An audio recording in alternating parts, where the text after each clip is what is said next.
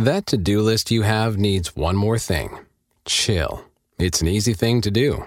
Just crack open an ice cold Coors Light and chill. Take the afternoon off and binge watch anything. Go to happy hour and stay for a couple hours. Who's counting, anyways? Or hang out with just your dog because you've had enough human interaction this week. Whatever you do, do it with a Coors Light. Mountain Cold Refreshment made to chill. 2020 Coors Brewing Company, Golden, Colorado. Celebrate responsibly. Hey, it's Canzano. I appreciate you making this podcast part of your day. Make sure you subscribe if you want more and leave us some feedback. Away we go. Initialize sequence. Welcome to the Baldcast, a production of John Canzano's Bald Faced Truth.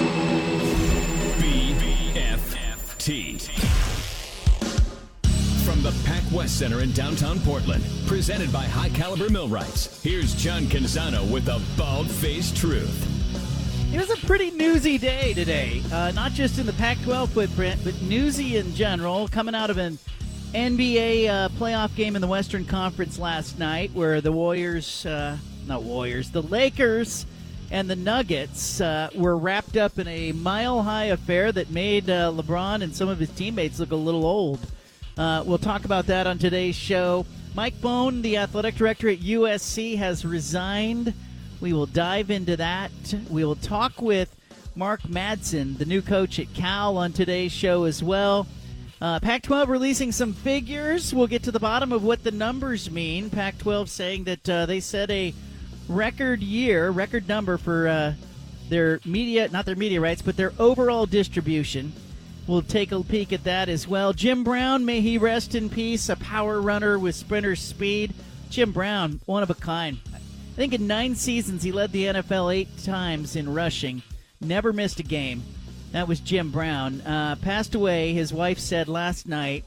We have a lot to talk about. It's weird. Like sometimes these days just happen, and, you know, you couldn't have predicted that, you know, the NBA Western Conference final and the passing of Jim Brown would line up. Uh, Mike Bohn at USC looks like there is a medical issue that he is going to leave to take care of, but we'll encapsulate it all on today's show. Plus, we have great guests today.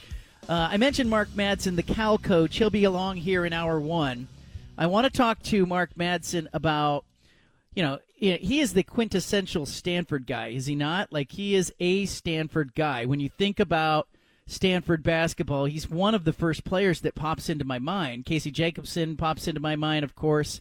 Uh, there are a few others, but I think about Mark Madsen. I think about uh, a Stanford team that played in the Final Four, and and uh, Madsen now at Cal. So what? How does a Stanford guy, um, you know, get the job done at Cal? And uh, so many questions for Madsen as it relates to kind of, you know, he's he's got to recruit to Cal, where we all, which we all know, is a difficult place to recruit to, given the transfer facility. I want to know what Madsen's strategy is as it pertains to building a winner at Cal. Also, uh, we'll just talk to him in general about the Pac 12 conference, the NBA. Does he have good stories about Shaq and playing in the NBA? We'll talk to Madsen about that coming up uh, later this hour.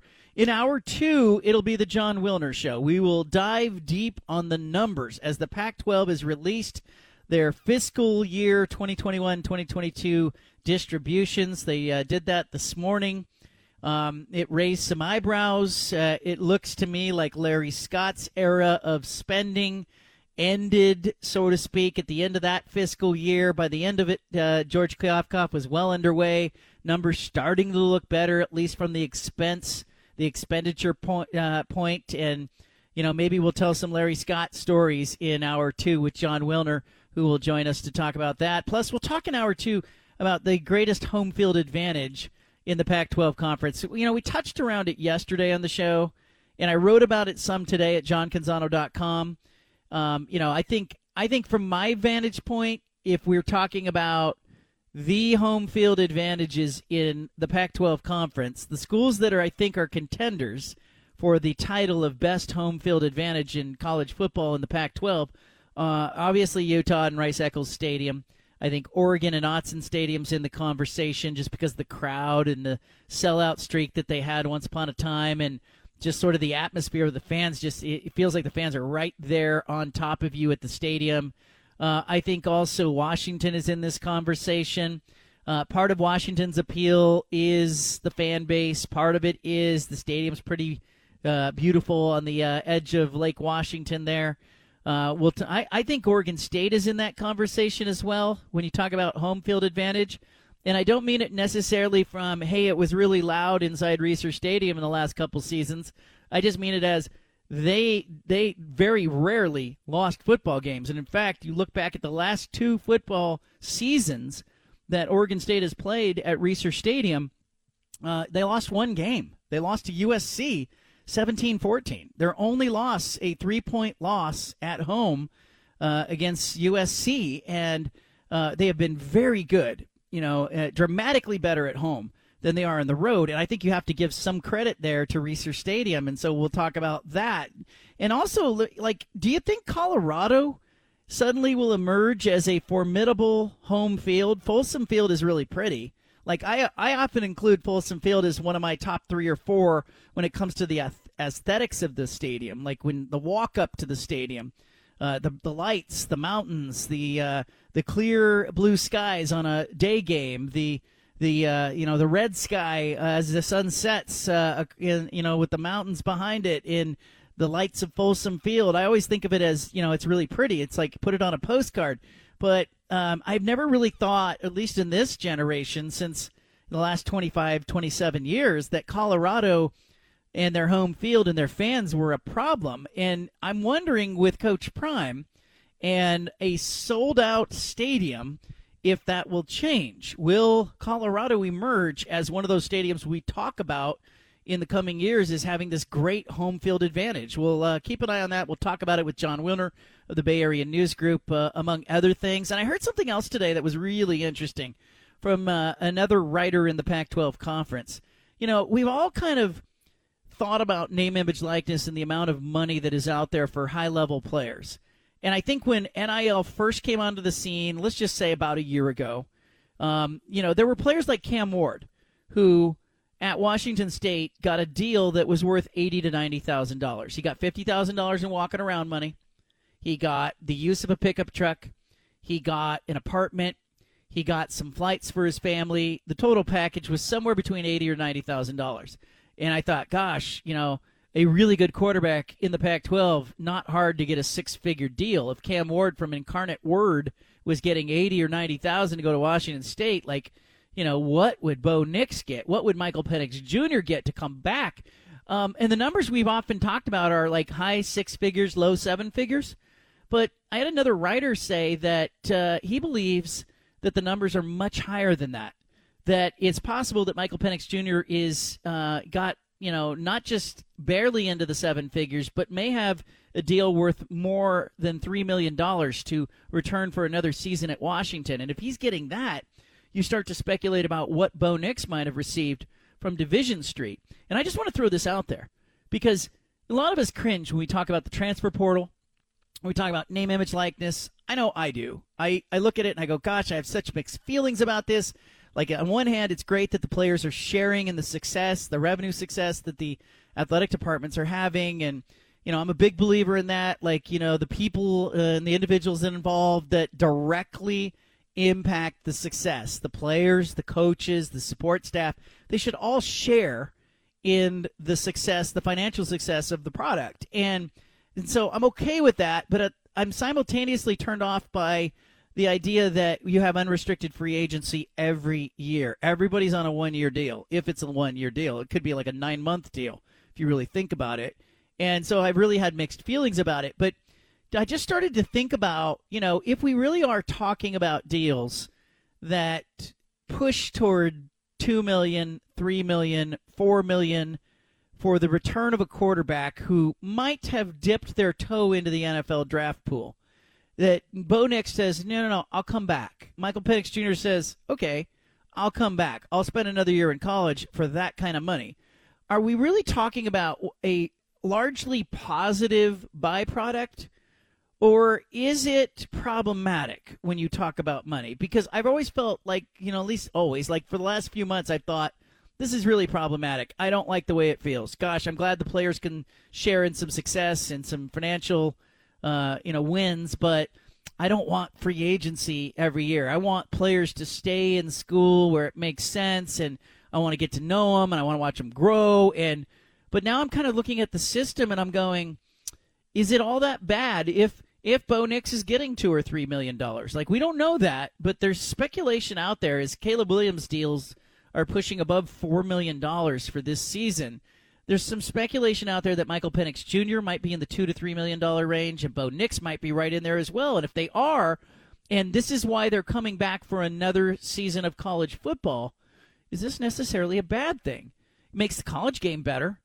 It certainly would prolong their careers. Like you know, I, I can't imagine that you know Michael Penix Jr. or Bo Nix. You know, they're not like sure things. I think Penix is going to be a great pro, but Bo Nix is not a sure thing to to uh, stick in the NFL for any length of time, if this NIL stuff is keeping him in college and allowing him to have sort of a minor league career, is it necessarily a bad thing? I think it potentially is a really positive byproduct. And, you know, the money, it always surprises us, like when we see contracts, right? We see professional players who suddenly are getting.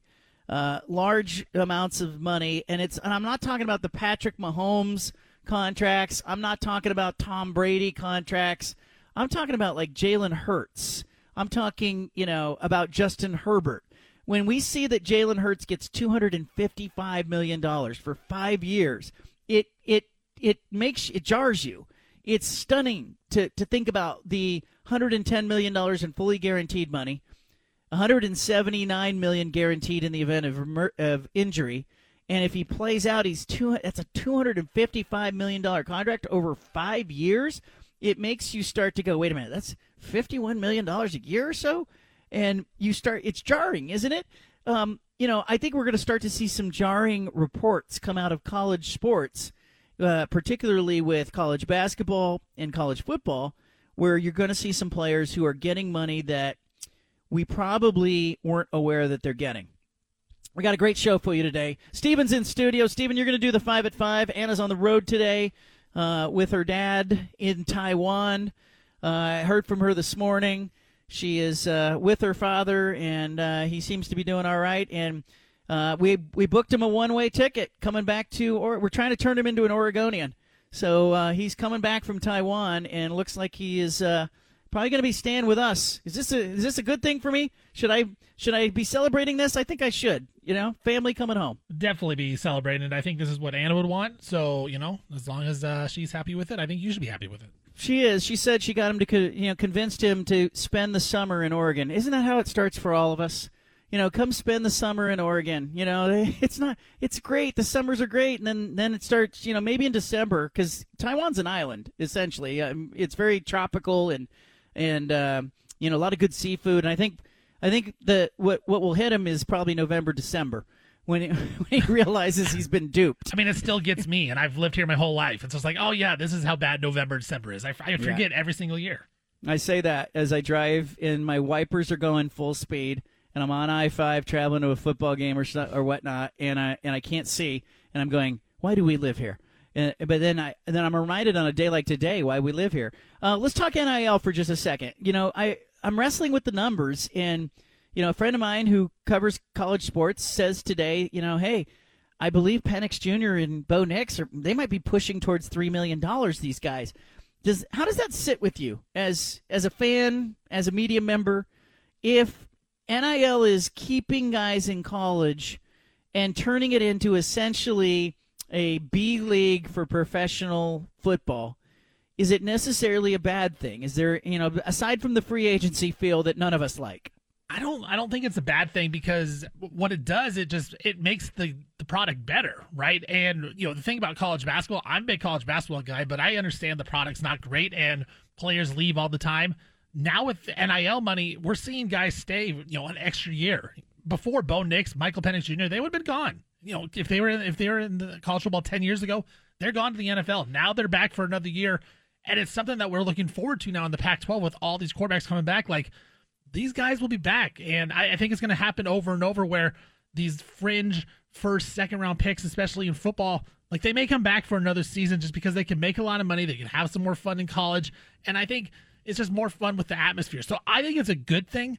Um, you know, the free agent feel, yeah, it's going to take some time to get used to, but I do think like as long as there's no shady business going on, which remains to be seen. You know, it, it, it will be interesting to see when one of these NIL committees give some money out and then the player doesn't perform well or they Yeah. just sit out. What happens then? But I think right for right now, like it's good because it's providing some stability, right? We remember watching Bo Nix last season. We remember watching Michael Penix Jr. So I, I think it's good all around uh, for now. I, I think it could get bad, but right now there hasn't been any problems, so I think it's good. Yeah, I think you know you you raise good points because I think you know any donor who's giving a significant amount of money, you know, let's just use Division Street Inc. or um, Damnation Collective, Oregon State's Collective as an example. If you're giving a significant amount of money to one of those collectives, you want to see it spent well. It's just like people who pay taxes, right? Anybody who pays taxes can relate to this. You know, here comes April 15th, and, you know, maybe you're writing a check or maybe uh, you're looking at your tax return and you're saying, okay, this is how much I paid in taxes this year. And what you want, at least what I want, is ideally to look at the number that is on that piece of paper and I want to say, hey, that's being utilized well. I feel good about that. What we don't want, and what and what I hear every April fifteenth, is people who go, "Hey, I would feel better about you know writing that check or paying those taxes uh, out of your uh, out of your uh, you know your paycheck every uh, week or every two weeks or every month." Uh, I feel better about it if the if I knew the money was being utilized right. And so I think that that same philosophy will play forward with the collectives. It's it's a little bit like a 501c3, like a nonprofit, even though it's not. It's, you know, hey, what does everybody ask when you go to write a check to a nonprofit organization? You want to know, hey, uh, you know, is this money actually getting to the people that it needs to help? Like, is it, uh, what percentage uh, of your donations actually get to the cause? Or what's your overhead? Or do you have a CEO or a CFO and director of development that are all, you know, sucking – you know 25 or 40 cents out of every dollar into administrative expenses? And so i think there's going to be a reckoning when you get some of the collectives who are going hey man we just you know i wrote a $50000 check and my guy you know i felt good about him going there and then you know he transferred somewhere else or he didn't produce or in the case of Jayden de Laura at arizona you know he you know turns out he had a you know, civil lawsuit involving a sex assault and like uh, suddenly you're like hey can i get my money back and you can't in that scenario because of how those deals are structured. So I think that's one tentacle. Another one is obviously what happens when said player isn't playing. And you have uh, a coach who's going, hey, um, it's great that everybody gave money to get this recruit, but I got somebody better who's on roster. And you know the collective isn't invested in that player. So do you get a lot of belly aching at the annual uh, you know luncheon or the weekly luncheon or the monthly luncheon where donors are coming up to the coach going, "Hey, how come you're not playing the guy that I helped get to the program?" But I think you're right about the quality of play, and I hadn't considered that. I feel stupid for not considering it. Like the quality of play in college football, the quality of play in the Pac-12 is going to be better this year. You know, you're going to have five or six ranked teams in the preseason polls. And a big piece of that is Bo Nix comes back to Oregon. Michael Penix Jr. Uh, comes back to Washington. Caleb Williams is back at USC, obviously. Uh, Oregon State gets DJ Uiagalelei, and Cam Rising comes back to Utah. I mean, all of those cases were impacted by NIL. Caleb Williams goes from Oklahoma to USC. Yeah, Lincoln Riley was there, but so was a bunch of opportunities in Southern California. Bo Nix comes to Oregon. Division Street's all over that. Fingerprints are all over it. Michael Penix Jr. comes back at Washington. You know, they thought he was gone. You heard Kalen DeBoer this last week uh, on the show just a couple days ago on this show. And, you know, he, he talked about, hey, we thought it was his final hurrah. And, hey, guess what? He gets one more. All of that is going to make the Pac 12 better. It's going to make it a better conference. It's going to make it more enjoyable to watch games. That's a good byproduct of NIL. And it builds a lot of momentum for the fans. I mean, you talk about Michael Penix, thought he was gone. He's out there saying, you know what, we got unfinished business. We're trying to get to the college football playoff. We're trying to win national championships. Like, that's just going to get everyone riled up. I also think it's good that, you know, we can't be naive enough to think that they weren't getting paid before. Now they're getting paid, and it's all you know. There's it's documented stuff, so it's not under the table. It's not just you know hundred dollar handshakes. I think that's also good for the game. And you're right, like this just it just builds a lot of momentum. But the last thing is, John, I think it can bring excitement for a program that didn't have any if you make the right move, if you invest. Look at Colorado, one win last season. They go in the transfer portal, they get a lot of money, they get Coach Prime. Who knows if it's going to work? We have no idea. But you know what? They're one of the most exciting teams to talk about right now in college football. Like this yeah. wouldn't have happened five years ago, but now that money's involved and NIL's involved, you know the transfer portal's in. Colorado's the most talked about team in college football, and they had one win a season ago. So I think as long as you're investing money into the program, like you can bring excitement. Even Arizona State, you talked to um, Brad Denny yesterday. Kenny Dillingham's bringing excitement back. No more apathy there. I, I think it's a lot of good uh, that's come from the NIL. All right, we're going to talk on that note to Mark Madsen, the new coach at Cal. How's he using NIL? How can Cal participate in, with the transfer portal and the academic requirements? Stanford great Mark Madsen now at Cal, plus maybe some stories about Shaq in the NBA. Leave it here. Our next guest uh, grew up in the Bay Area, is born in Walnut Creek, went to high school at San Ramon Valley High School, attended college at Stanford, drafted in the first round of the NBA draft in the year 2000, uh, played with the Lakers, also uh, helped Stanford uh, to the Final Four, and uh, was a fantastic run that Stanford went on. Mark Madsen's now the head coach at Cal. Uh, we've talked about Cal in the last year. Uh, listeners may remember I went on the road. I did a whole deep dive on, hey, you know, what's going on at Cal? Why are they struggling? And I like the hire, and Mark Madsen is here to talk about what his plan and his vision is for Cal. Thanks for joining us, Coach. John, thanks for having me on the show. Really appreciate it. It's great, great to reconnect with you. Yeah, you bet. Look, let's uh, let's just start with you know Stanford guy like you are the, you are like when I think about Stanford basketball, you're one of the two or three players that pops into my head and yet you're at Cal. How does that feel to you? How did that feel as you were interviewing and, and looking at the job? Well, you know, it's, it's interesting because, uh, you know, obviously when, when uh, Cal had a vacancy and, and they reached out and, and we, and we, you know, in every conversation that I had with Cal, my, my excitement about the job grew. Uh, my excitement about the opportunity grew. And, you know, everything is proving out as I've now been on the job for six to eight weeks. It's th- there is a huge commitment at Cal to win and to win big. And that just has caused me so much excitement. and obviously, uh, I love my alma mater. I, I went there for undergraduate. I went back there for graduate work. And I'll always be grateful and, and just great, great friendships and experiences. But I'm at Cal now, and I'm, I'm diving in completely, and I love it. Yeah, you're not the only guy too. Uh, it was it was interesting to see Mike Montgomery kind of you know bounce over to Cal as well and, and prove that you could do it. You know, you can do it well at either place.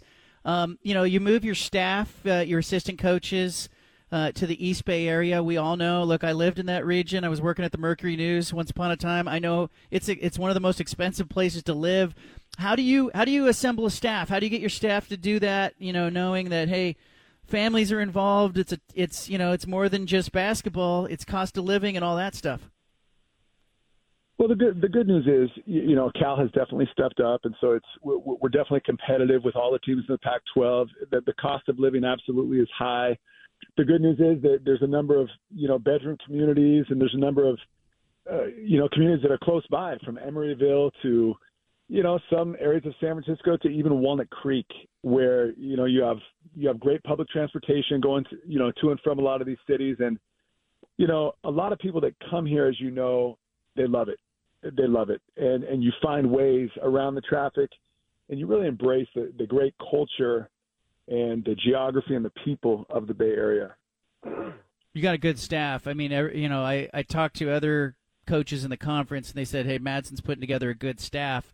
Uh, your approach, your vision, you know, what are you selling right now when you sell? Hey, come to Cal, play, come play for us now. Well, a lot of things. I mean, first and foremost, uh, two things come to mind. Number one, it's going to be academics. The, the, the Cal degree, Cal is the best public institution in the in the country and really in the world, and, and it's one of the top educations in the world, regardless of public or private. And so, first and foremost, that that Cal degree really sells itself and it's really allowed us to get into a lot of conversations with players in the portal, players coming out of high school. It, it will allow us a lot of inroads internationally. You know, we've we've already made some plans, and and having some contacts over there helps. And so, you know, the degree number one, number two, style of play. Well, one of the one of the things that that I think is going to be unique and and special in terms of how we play is a lot of quick hitters, a lot of NBA actions, and then the pace of play is going to be fast. We want to play fast. We realize that a lot of times, for example, an early three, an early open three in transition or early in the shot clock can be a gold mine analytically. And so I want to encourage our players to, to play with great pace. We want to be in tremendous shape. We want to have the physical endurance and stamina to not only play fast, you know, for portions or for bursts in the game, but we want to do it consistently and we want to be able to do it late in the game um, as, as a style of play. Mark Madsen with us, Cal basketball coach. You know, as I did my dive on Cal and kind of figure out what happened, why you know why why is this program struggling, and one of the things that came up was the lack of a practice facility. Another came, another issue was you know some donors had just sort of. Uh, you know, checked out a little bit. It, it looks like the donors are back in bo- on board. I did see a report, you know, that there may be some plans for a practice facility. How are you feeling on that front? Well, I'm feeling I'm feeling excited about everything, John. And and let's you know, to be honest, while I was preparing, you know, for for the Cal interview and for the Cal interviews, you know, you do your research. I you you have an extensive piece on that you wrote. I, I believe you traveled with the team. They, yeah. they were playing in Salt Lake City, and, and yep. you you have a a fair piece where, where you talk about one issue, for example, the charters. Yeah, and and that was addressed head on by Jim Knowlton. And I can say this that you know, as, as we roll out this this new year and the new program, there's not a school in the country that's going to be able to negative recruit on uh, on that issue, for example, of the charters, because it's you know many steps have been taken, and it's no one's going to be able to use that against us in the future. And and your piece was was excellent. Um, again, critical but fair, critical but fair. Um, yeah. The second piece uh, on the practice facility is you know, a lot of things are moving in that direction. And I'm probably not not the most qualified or, or, or the, the person with the most expertise to be able to speak about the, the new practice facility, but I can tell you that meetings with donors have occurred. They are occurring. The plans are drawn up, and this is going to happen. This is going to happen. You know, other people at Cal are more are more equipped to be able to go into details mm-hmm. on that practice facility. But there's momentum, there's excitement, and in, in short order, in a period of time, no one's going to be able to use that against Cal either in recruiting. Yeah, yeah, and I thought it, was one of those things. As I talked to other coaches, like I talked to Dana Altman about it, Andy Enfield about it, and I said, you know, how important are the charters? And they said, you know, it's it's vital, you know, because it affects the athletes as students because you know you're getting back late on a on a Saturday night or a Sunday, and then here comes study time or class or whatever, and and then it also affects your ability to recruit because you know some of the programs that travel by charter were able to play a game and then get back, and a coach could get out recruiting and then get back for practice, and and those who didn't were you know stuck in an airport or spending an extra day somewhere. So I think it was it was a huge thing. And back in the day, though, at Stanford, like when you guys traveled, you probably remember the good old days. Like you know. It, I don't think anybody was traveling at ch- charter at that point. the only charter we ever went on, and I think we went on two or three, was to the NCAA tournament. And uh, other than that, we, we were on Southwest, going up to going up to Seattle, going up to yeah. Eugene, Oregon. I mean, and then we were taking the bus out out to out to Pullman, Washington State. And so th- things have definitely changed. But but like you say, it's in the best interest of the student athletes, and, and really in terms of performance, players need rest Play, players need recuperation. Players need the ability. There's so much stress and pressure as athletes, and so the charter really absolutely helps a lot. Mark Madsen with us, Cal basketball coach. Um, it's a big lift, and but you, I think you can sell to kids right now. Hey, come play. There's playing time available. I think that's the silver lining of a season that ended the way last year did. Um, the academic requirements at Cal, it, it it's sometimes talked about as, hey, it's really difficult to get transfers. But you look at historically, there have been some great players who came in that that came in via transfer. What is sort of that landscape? Help walk us through how difficult the academic requirements are at Cal, or maybe how you have to balance that as a coach who's recruiting. Yeah, I mean, one of the great things about Cal is that there are very high standards academically, and so there's th- there's a certain per- percentage and a certain group of players that, that we're able to recruit, and, and that should never be viewed as a negative. Because by, by the same token, I think that you know, obviously Cal has multiple missions. One mission is to be one of the best universities in the world, and it is. Another mission is to open up opportunities for for those that that may not have had all of the advantages that, for example, another player had in, in a different geography. Examples would be, you know, why penalize a player that was at a public school that had very little funding, that uh, maybe the resources were not there for that player. So Cal takes kind of a universal and a, a bird's eye view, and they take everything into account because um, you know the opportunity to to share the Cal degree is also a tremendous mantle that Cal takes very seriously.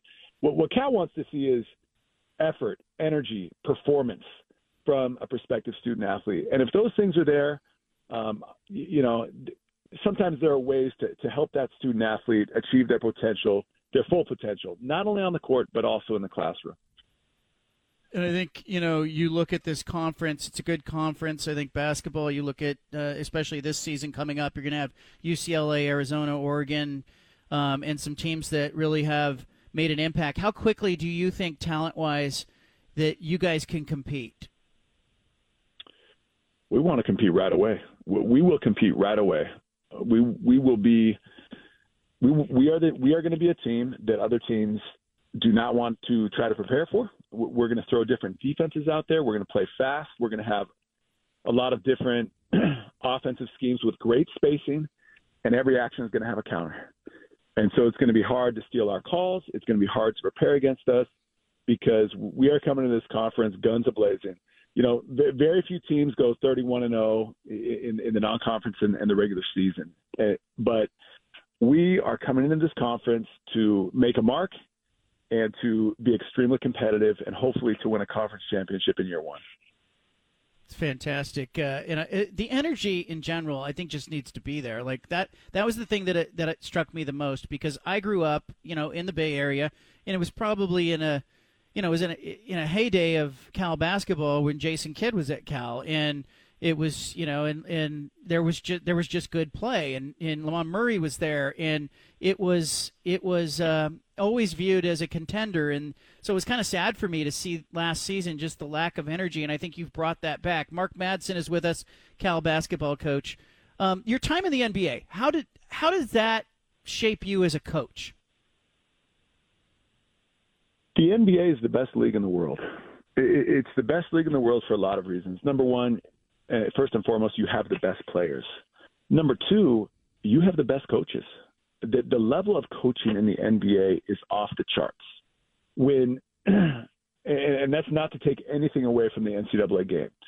Um, you, you know, a, a team that wins the national championship in college probably, you know, they might play, you know, 36 to 38 games, depending on if they're in a, an MTE or not, um, and depending on different things. In an NBA season, the you know if you win the championship, there's going to be up to 120 games in a season, and, and so right there you almost have four times as many games, almost, almost four times as many games in the NBA in one year as you have in college. Well, why does that matter? That matters because that's four times as many opportunities to attack an opponent, four times as many opportunities for an opponent to try to stymie your offense, and so there's so many more inputs. You see so many additional and and random scenarios that you do not see in college strictly based on the number of games that are played. Um, secondly, the, the, the, the talent level, the, the talent level when it comes to the coaching, the X's and O's, you have entire depart, uh, departments that, that are completely dedicated to the study of analytics. And so the player tendencies are, are that much more apparent and that much more known going in every single game. And so um, the NCAA the NCAA game is fantastic. And in some ways, what makes the NCAA game so fun is that there's so much more riding on every single game. And so there's going to be you're almost going to have playoff energy, NBA playoff energy in almost every game uh, during the regular season. And, and so I, I think the two can complement each other. And, and there's a lot of uh, good things that are different about both. Did you reach back out to any of the past Cal coaches as you were doing your diligence, or maybe even after you took the job, to get some input and advice? Yes, yes, I've spoken to I've spoken to uh, at least three uh, of the past Cal coaches, and you know to to learn from their experience. It can only help. I've you know spoken with past assistant coaches. I've spoken with past players, and you know the bottom line is I need I need help. I, I need support. You know, there's no such thing as a one man show. Everything that is accomplished is done by team the, the concept of team, even the success that we've had recruiting so far. Our assistant coaches at Cal have done an outstanding job in putting out a huge broad net nationally and internationally and signing some tremendous, tremendous players. We've had unbelievable support from administration. We've had fantastic support from Cal fans, boosters, and supporters. And so this whole thing you know, is a huge team endeavor. It's it's fun to see this, and I think a lot of our listeners and people here, you know, across the Pac-12 footprint who listen to this show are going to be interested to see kind of what you do and and what and what you make of this job. But you know, I know that uh, Cal's happy to have you. I know there's a lot of renewed enthusiasm. I'm also looking across college sports. You know, I saw a story today where Rutgers lost uh, you know, a, an upperclassman who's a graduate transfer who suddenly went, "Hey, I got a better NIL deal somewhere else. I'm leaving." How that, that's that's way different than the college experience you were at involved in in Stanford, where you've got, uh, you know, unrestricted free agency pretty much every year now in college sports. How comfortable are you with that, or where do you stand on? You know, does the NCAA need to put some guardrails on this thing? Well, let, us let, first acknowledge what you said. It, it is so incredibly different, John. Um, an example: when I was a senior, when I was a junior going on a senior at Stanford, I went out to the Pete Newell Big Man Camp um, in Hawaii, and, I, and my roommate was Jake Voskuhl, and so you know, we're, we're in there with NBA players, and, and it was completely legal from an NCAA standpoint. And one of the NBA players, Brad Miller, said, "Hey, I rented a fishing boat. You guys want to come out fishing with me? And Jake and I said yes.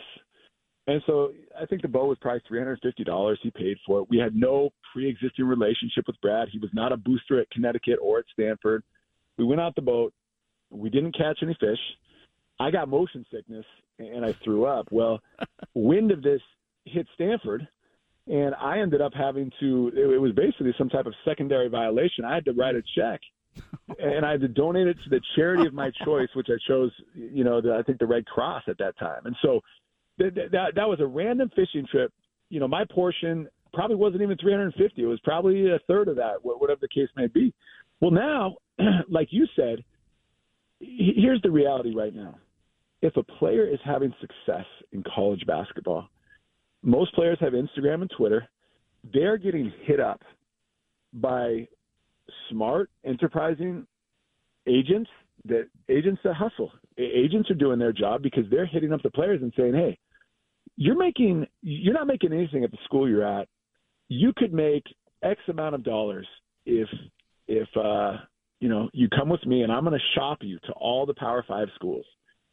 And the dollar amounts are are growing every year. But but that inbox, that Instagram inbox is getting blown up by the top players every single year. And it, and it's just there needs to be regulation, there needs to be congressional action, um, th- there needs to be more, there needs to be stronger guidelines on how this is all done because right now it's the wild, wild west. Yeah, we don't even know what players are getting. Like I, you know, I keep hearing stories and the and the numbers escalate, and I, I just think some transparency would be the first thing. Just like what is happening I would want to know what's happening. First of all, we don't know what's happening, which is a problem. Like, you know, you're in the NBA, you know, we, we get a spreadsheet that says here's what Mark Madsen made, here's what Shaq made, you know, here's what the cap number was, and you know, the Lakers paid a luxury tax or whatnot. You know, you all sort of understand what is happening. But I think in college sports we're not even sure. Like we suspect what's happening, but we don't really know, do we? Well, we have no idea. And as we recruit players, you know, out of the portal, we we hear all kinds of things, and the truth is, you have no idea what's true and what's not. Mark Madsen with us. I heard the story about Shaq taking you out, getting you on a shopping spree. What was that? What was that relationship like with Shaq? And is that story true? Did he take you out, get you a wardrobe, car? Let me tell you. Let, let, let me tell you the story. First of all, the story is true. Um, so, so Shaq and I kind of, uh, you know, he kind of took me under his wing. Here I am, a new rookie in LA, a new rookie at the Lakers, and he kind of, for whatever reason, he just he, he was going to help me. I mean, he's a great teammate to everybody. But but first of all, Shaq's a great friend. He's a great person. And so the day that he was going to sign a contract extension in the preseason, you know, a forty to fifty million dollar contract extension, he, he sent me a message. He said he said be at the press conference because we're going. Uh, I'm going to take you out shopping afterwards. And so I was there for the press conference. After he signed the extension, we got in his Bentley, and he drove me to a dealership in Manhattan Beach and he basically took me straight to the CEO of the dealership, and he said, "This is Mad Dog. We're getting him a new car." And, and you know, and Shaq wanted to buy, you know, he wanted to buy the car. He wanted to put the down payment down. I, I, I insisted that he that he couldn't. Uh, it just didn't feel right. I said, Shaq, I'm in the NBA now too.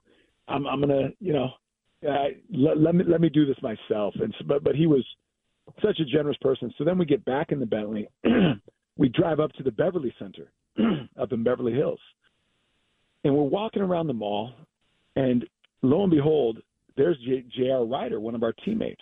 and so Shaq says, We're going to the Rolex store. So we walk into the Rolex store, and he said, Shaq said, I'm going to get a Rolex for every single member of the team because there's no way I get this contract extension of 40 to 50 million without every single member of the team.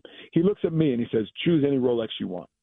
So I immediately find the cheapest Rolex in the case because I'm not trying to put Shaq out. He's right. so generous. So I choose the, the cheapest one, and he says, "J.R. Pick your Rolex." Well, J.R. He, he he picks one that's diamond encrusted. I mean, it's got diamond. It looks nice, you know. And uh, and and Shaq got both of those for J.R. and I, and then he, he buys a bunch of other Rolexes, and he's giving these out the next day to everybody on the team. Um, and actually there was another stop uh, before the Beverly Center. He took me to the Big and Tall clothing store, um, and and he shelled out seven thousand dollars on a new suit, jeans, shirts, everything. I, I've I've never spent seven thousand dollars in, an department store for clothes before or since, but but but it but but it speaks to the generosity and, and just kind of the Shaq, Shaq, Shaq's a great person. He's a guy that when he walks into the room, he, he's the guy that's fun, that gets everybody laughing, that gets everybody joking, that just kind of brightens the day for everybody. And he did that for me, and he did that for really everybody on the team. It's fantastic. And, and look, I uh, but also it, it seems like he had a soft spot for you. What do you think he saw in you? You know, he he, he probably saw somebody that maybe wasn't blessed with some of the natural abilities uh, uh of other players in the NBA, but but but I think he did respect the fact that I I worked I worked hard. I worked hard, and I think I think that somehow resonated with Shaq, and uh, you know I I think that just and, and he's also one of those guys that just he, he's a guy that likes to help the underdog. Yeah. You, you know, you, you look at the charity work he does. You, you look at the Thanksgiving and Christmas time in LA he, he was the one going into the the, the, the so-called less privileged areas that was giving out turkeys, that, that, that was passing out toys, and he, didn't do it because he wanted to be on the news. He did it because he cared about other people. Mad Dog, I appreciate you giving us your time. I'm excited for you and your family. I saw the pictures on Instagram of your kids. Beautiful family. Uh, it'll be fun to watch them grow up with you coaching that team. We'll get you back on closer to the season and and uh, just really appreciate you making this time for us. Hey, John, you, you do an unbelievable job covering covering the conference, and uh, I'm excited to see you more and interact more. For sure. Mark Madsen, Cal coach, appreciate you. Appreciate the time. Fantastic interview. If you if you didn't catch it all, grab the podcast, share it with your friends and family. Leave it here. Super impressed with Mark Madsen. I love the story with Shaq and the Rolex. I mean, I'd heard kind of variations of it before. Uh, but love the interview. Uh, if uh, you missed it, get the podcast. Uh, we will uh, package it, turn it around. We will blast it to the world. But Stephen, I have to know, you heard him. We've all kind of rolled our eyes when you know you hear Cal basketball and they've struggled and they have the transfer portal. They don't have a practice facility. They didn't travel via charter last year. But it sounds like Madsen did his homework. Um, and it sounds like he's reading me uh, too, and which is okay by me. But give me an idea. What did you think? No, I, I, he came across awesome, and, and you look at what he did at Utah Valley. Like even when they were bad, they were 11-19 his first year. John, they still have top hundred defense in the nation. So like, and they improved last season, number four in the nation. So he can coach. Like I think that's the big thing is. Yes, he was a foreign player. Yes, he's going to have some status because of that. But the guy can actually coach X's and O's. And so now he's at Cal where he's going to be able to get a different type of player, different type of athlete, and that's where you win. He's already done a great job in the transfer portal. Like he said, he wants to compete year one. I don't put it past him. Like I don't know yeah. if they'll be an NCAA tournament team, John, but they'll be a team that looks for, is looking for the postseason. Well, he's he's coming off a you know the historically bad season. Or Cal basketball is coming off uh, historically bad season. Three and twenty nine, uh, I believe, was their final record last year, and and I think he'll. Uh, I think he's going to win there. I, I, I think he's going to win. To what extent we will see. Jon Wilner, Bay Area News Group, coming up. Look, I don't think Mark Madsen's going to the Final Four in his first season, but we just spoke with Cal's coach. If you heard the interview, really good look into what he wants to do at Cal, what he thinks he can do at Cal. He's brought a staff to the East Bay area where it's it's you know it's not cheap to ask people to move, and he's talking like a guy who knows what it's going to take to win at Cal. Seems to have the support of his donors he said uh, multiple times in that interview that they're building that practice facility. And uh, it was really interesting to hear him talk about the assurances he got from Cal AD Jim Knowlton prior to taking the job. They will fly via charter flight, Cal basketball. They will not be negatively recruited on that front. John, it seems to me that Stanford's going to be regretting not firing Jerod Haase and hiring Mark Madsen this past offseason. You think so? I think so. But you he, texted me during the interview. You said he's going to win. He's going to win. I, I am sold on Mark Madsen winning at Cal. I had a couple of friends who live in the Bay Area who are big Cal fans who were listening to that interview, and I just I'll just read a little excerpt from uh, one of my friends who was listening. He said, you know, look, um, this is a really good interview. Mark is really good. This is from a diehard Cal fan who's totally disillusioned with what Cal became in the last couple of few years. Uh, our next guest can speak to some of that. John Wilner of the Bay Area News Group, San Jose Mercury News. You can read him at pac12hotline.com. He is my co host on the Canzano and Wilner podcast. Wilner, let's start by talking about Mark Madsen. He's, he seems to have the donor support, the leverage, saying the right things. He's got some proof of performance. He, he, talk, he interviewed before the interview. He talked to three prior Cal coaches to get input. He talked to players. He says they're building that practice facility. The plans are drawn up. Um, you know, I, I think, you know, I think they want to matter again. Well, he wants to matter. Uh, we'll see if the athletic department wants to matter, and we certainly will see if the uh, administration wants to matter, right? I mean, if you're Cal basketball coach – you're starting off, it's like starting a game and you're down 14 to 1. Yeah. So we'll see to what extent he can rebuild the roster and, and to what extent Cal, Cal makes good on those promises within our lifetimes. Right. I mean, Cal could say, "Sure, we're going to build a we're going to build a basketball facility," and that thing they break ground in in 2087. So we'll see. Give me an idea of what you would consider a successful first year because you know he said what coaches will say. He'll say, "Hey, we want to we want to win. We want to be competitive right away." But what what is a success in year one for a program that was three and twenty nine? Yeah, uh, you know, if they could get to, well, it, I I think it's a couple of on a couple of fronts. One is they got to win more than one or two Pac-12 games. You know, what four and 16, five and 15 overall. If they could get to eight or ten wins. But the big thing to me too is no terrible losses in November and December. And that's been the hallmark of Cal basketball for many years now is just these abominable non-conference losses that set their their uh, net ranking in the two and three hundreds, and then every time they play a Pac-12 game, they drag down the Pac-12 opponent because uh, win or lose because Cal's net ranking is so bad. So they got to avoid the terrible losses early in the season. You know what my dad used to do when I when he coached my little league teams is you know he'd say, "All right, everybody take a lap," and then he'd say, "Don't be last."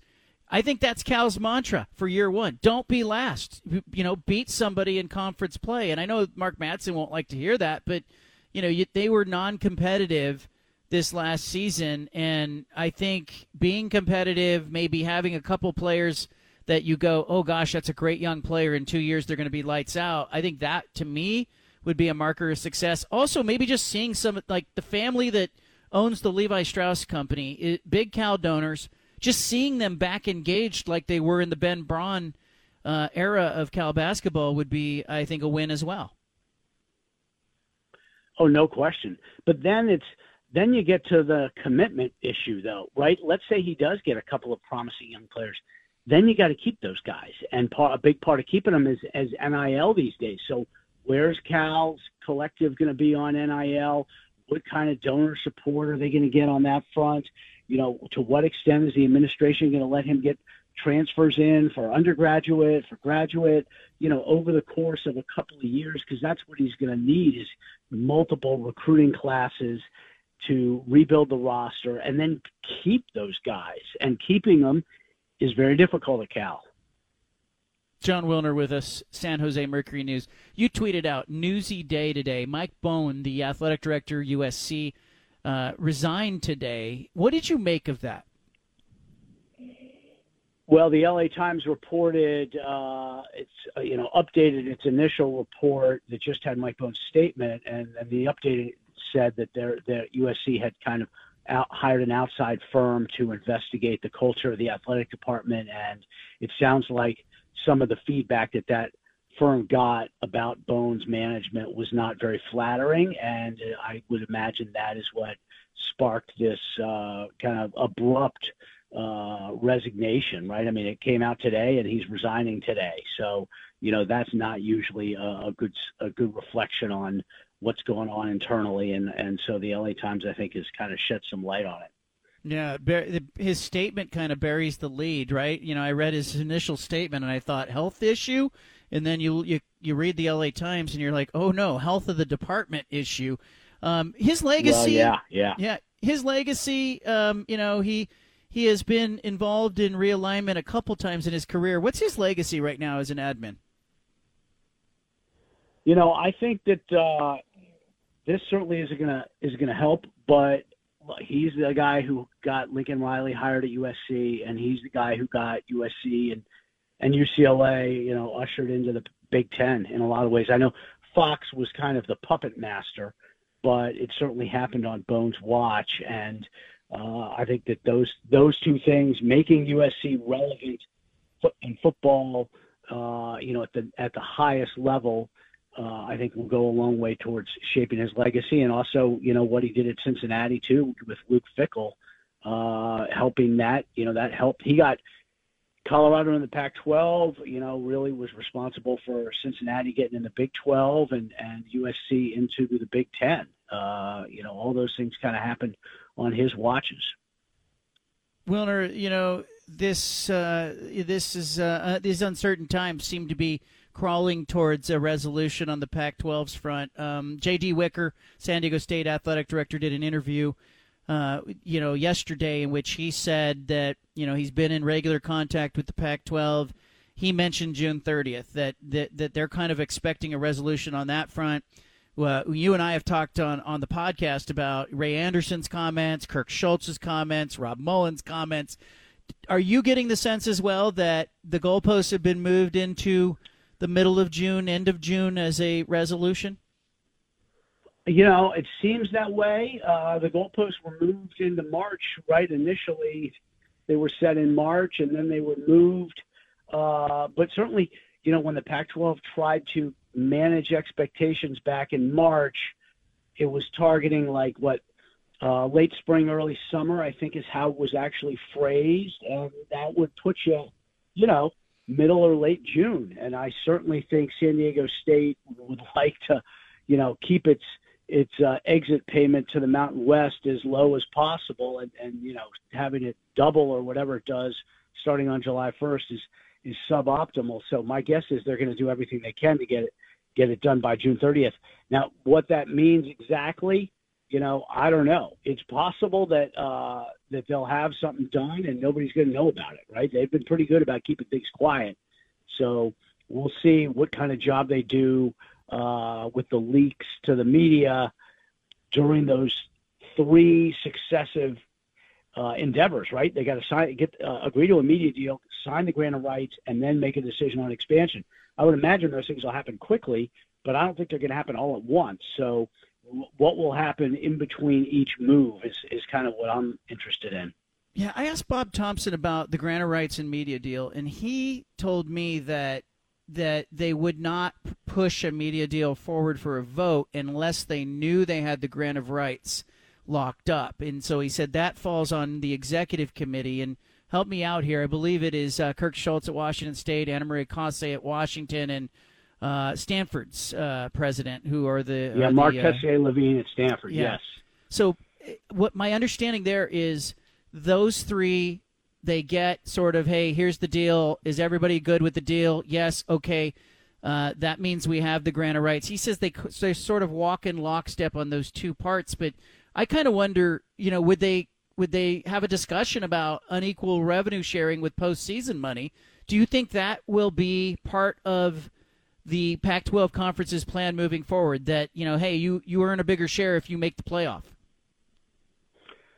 Yeah, I don't know if it will be, uh, but it seems like that would be something they should really be thinking long and hard about. Uh, I think it would it would satisfy uh, multiple schools for you know football and basketball, but also you know, it, it can work as an incentive uh, for other schools to, to spend more money. I don't know that it uh, kind of you eat what you kill in the postseason uh, to a certain extent. Not every dime, right? I mean, if you get twenty five million dollars for a playoff appearance, I don't know that the that that school necessarily keeps all twenty five million, but certainly some kind of outsized portion makes makes a lot of sense to me in that regard. And I would have to think that they've been talking that through it'll probably be a deal where, yeah, we know that we're gonna we're gonna sign that media deal because we know the grant of rights is okay, and then we're gonna move to to expansion. And I don't know how long it'll take on expansion if they get those first two pieces together. May, you know, maybe it's the same day, but it also could be a few days. And, and expansion, there's a lot of legal work on multiple fronts with with expansion. So we'll see if they're able to get that thing settled, you know, within a short period of time after the, the first two hurdles are cleared. Jon Wilner, San Jose Mercury News, with us, covers the Pac 12 conference. Uh, some news today on the finances of the conference. Uh, about 11 o'clock this morning, Pac 12 releasing their financial performance for the fiscal year that was 21 22 showing uh, $581 million in revenues, showing some distributions. Um, you took a look at the 990. What jumps out at you when you look at the financial report that the Pac-12 uh, issued? Well, you know, it's certainly record revenue and record distributions to the schools, but at the same time, they're still trailing their peers in the other leagues, and a lot of that's because the Pac-12 networks, both uh, the lack of revenue at the Pac-12 networks and also the expense involved in the Pac-12 networks. You know, I think I think they've done a good job trimming conference operational expenses uh, it was like 12, 13 percent. They've trimmed those, uh, but you know their their basic financial framework is kind of the same that it has been. Uh, a couple other things that were of interest. One is that they may have to file an amended uh, an amended report to the to the IRS because of the the Comcast fiasco, because they could end up with reduced revenue, which would require them to amend their that that piece of the of the tax filings. And the other piece is, you know, Larry Scott's getting himself a nice little severance package. He got 1.5 million for working the first six months of 2021, and I'm assuming that uh, he's we're going to see 1.5 million show up for in severance for him when we get to uh, next spring and they release the the 990s for the 23 fiscal year. I, I would imagine he got a three million dollar severance payment in addition to a hefty uh, a hefty compensation for being commissioner for the first six months of that year. He has done very well by the Pac-12. The presidents have treated him like royalty. It's just too bad he was never negotiating on behalf of the Pac 12. He did well negotiating for himself. You know, like I knew he had it in him. I just wished I wished that he had thought of the Pac 12 as the entity that he needed to put first. Uh, Wilner, this season uh, we're going to get five, maybe six teams in the preseason top 25. Do you think five or six? Do you think UCLA gets ranked, or or is it five and UCLA also gets votes? Well, I think it's something that we're assuming, and I agree with you, but we're both assuming that Oregon State's going to be in there, which is is Yeah. pretty uh, remarkable, right? I mean, I don't know the last time Oregon State was in the AP preseason poll. You may, but I certainly don't. And, and to me, it, it, there's not even a question as to whether they should be in there, uh, which tells you a lot about what Jonathan Smith has done. UCLA, I, man, uh, I don't know that they will. I think it'll be real close. They'll be in that maybe be in that others receiving the votes. They, they, you know, losing the quarterback, losing tailback. Their defense was bad. I just don't know enough that enough people around the country, you know, there's 60 some voters in the AP poll. I don't know that enough of them are going to have have you know be comfortable with putting UCLA in there.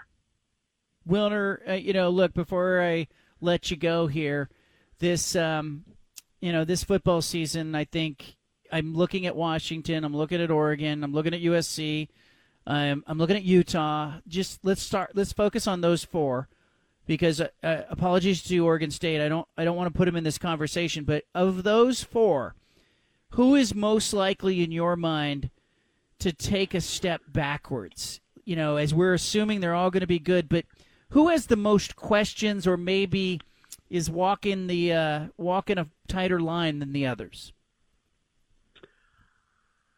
Man, good question. I, I think in in some ways it's Utah, only because you got to have so much go right to say three-peat, and uh, that that's a that's a tough order.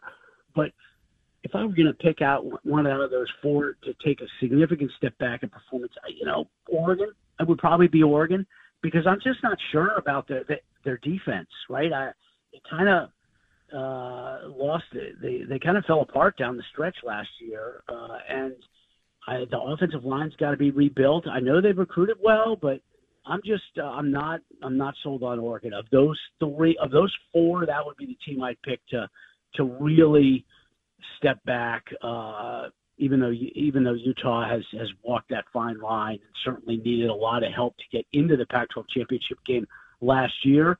I would probably pick Oregon, and, and I may end up regretting that pick too. Who knows? They'll end up finishing 11 and one.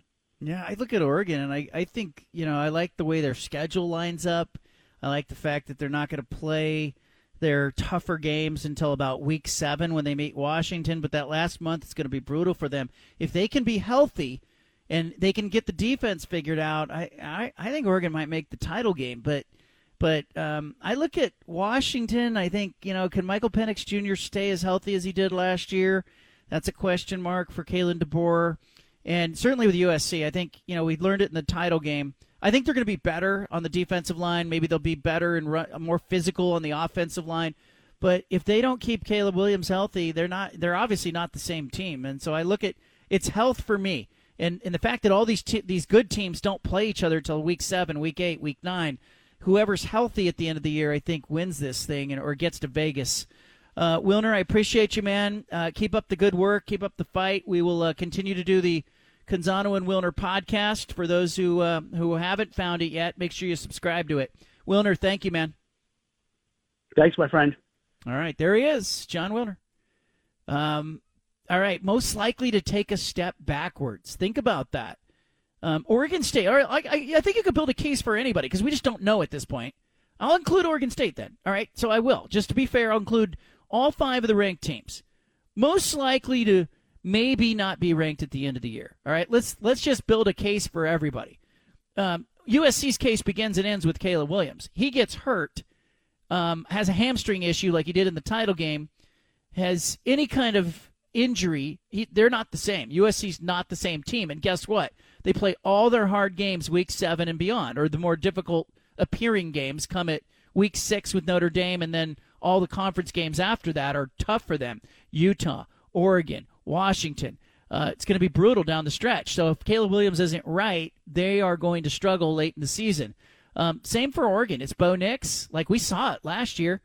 Like they pretty much put Bo Nix on a stool in the late part of the season against Utah and and certainly in the Civil War game against Oregon State. And they just said, okay, you know, we're real limited in what we can do here. You can't end up there again if you're Oregon. And beyond that, your defense has to be better. We know that. So those are the questions for Oregon.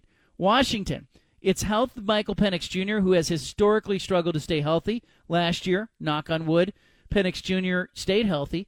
Washington didn't have a great run game, and it didn't matter. I think they need to be better in the run game because I think you're going to see teams. Mike Bellotti told me this in a conversation just a few weeks ago. He was he was really baffled at Oregon's two of the last three games in Oregon's regular season. He said couldn't stop Washington's pass game, and that's all they were doing was passing. Couldn't stop Oregon State's run game, and all they were doing was running. And he looked at those, you know, those two games and thought, no adjustment at all. Well, guess what? Pac-12 defenses will adjust to what Michael Penix Jr. is doing, and that's why Washington's got to run the ball better. They have to have a potent run game, or at least a run game that keeps you honest. They didn't have that last year, so I think that's the question for Washington. Utah, uh, Cam Rising is the question mark. He had a knee surgery, season-ending injury last year. Does he come back, and does he come back in a way that is meaningful? That is a huge question for Utah. And so, you know, everybody's got a question mark, and Oregon State's question mark, I think, begins with the quarterback position and then uh, the questions on defense. They lost t- multiple team captains Jack Colletto at linebacker, Jaydon Grant in the secondary.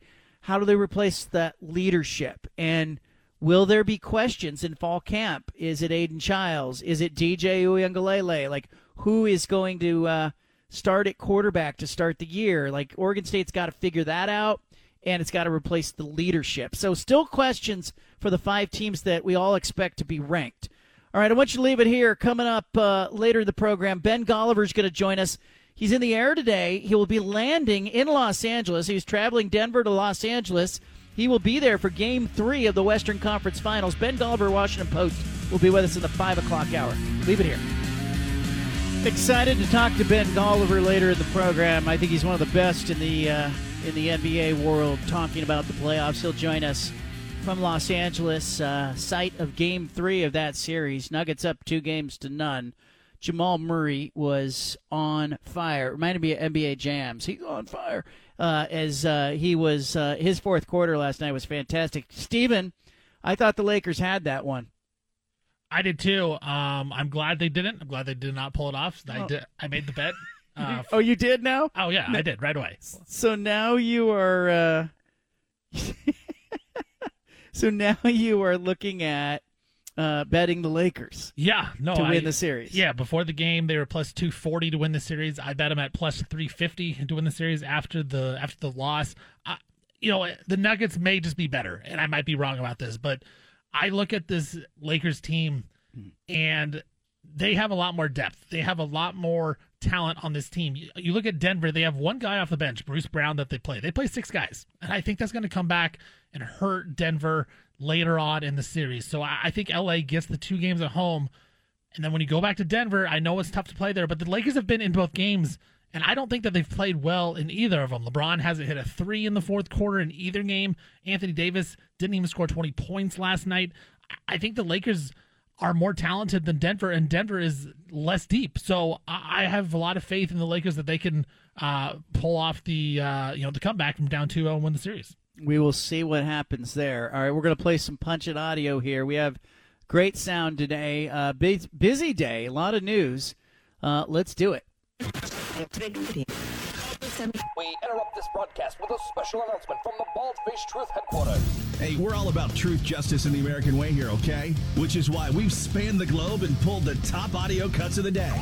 You're going to hear little snippets of sound. Hey, it's time for Punch It Audio. Presented by First Call Heating and Cooling.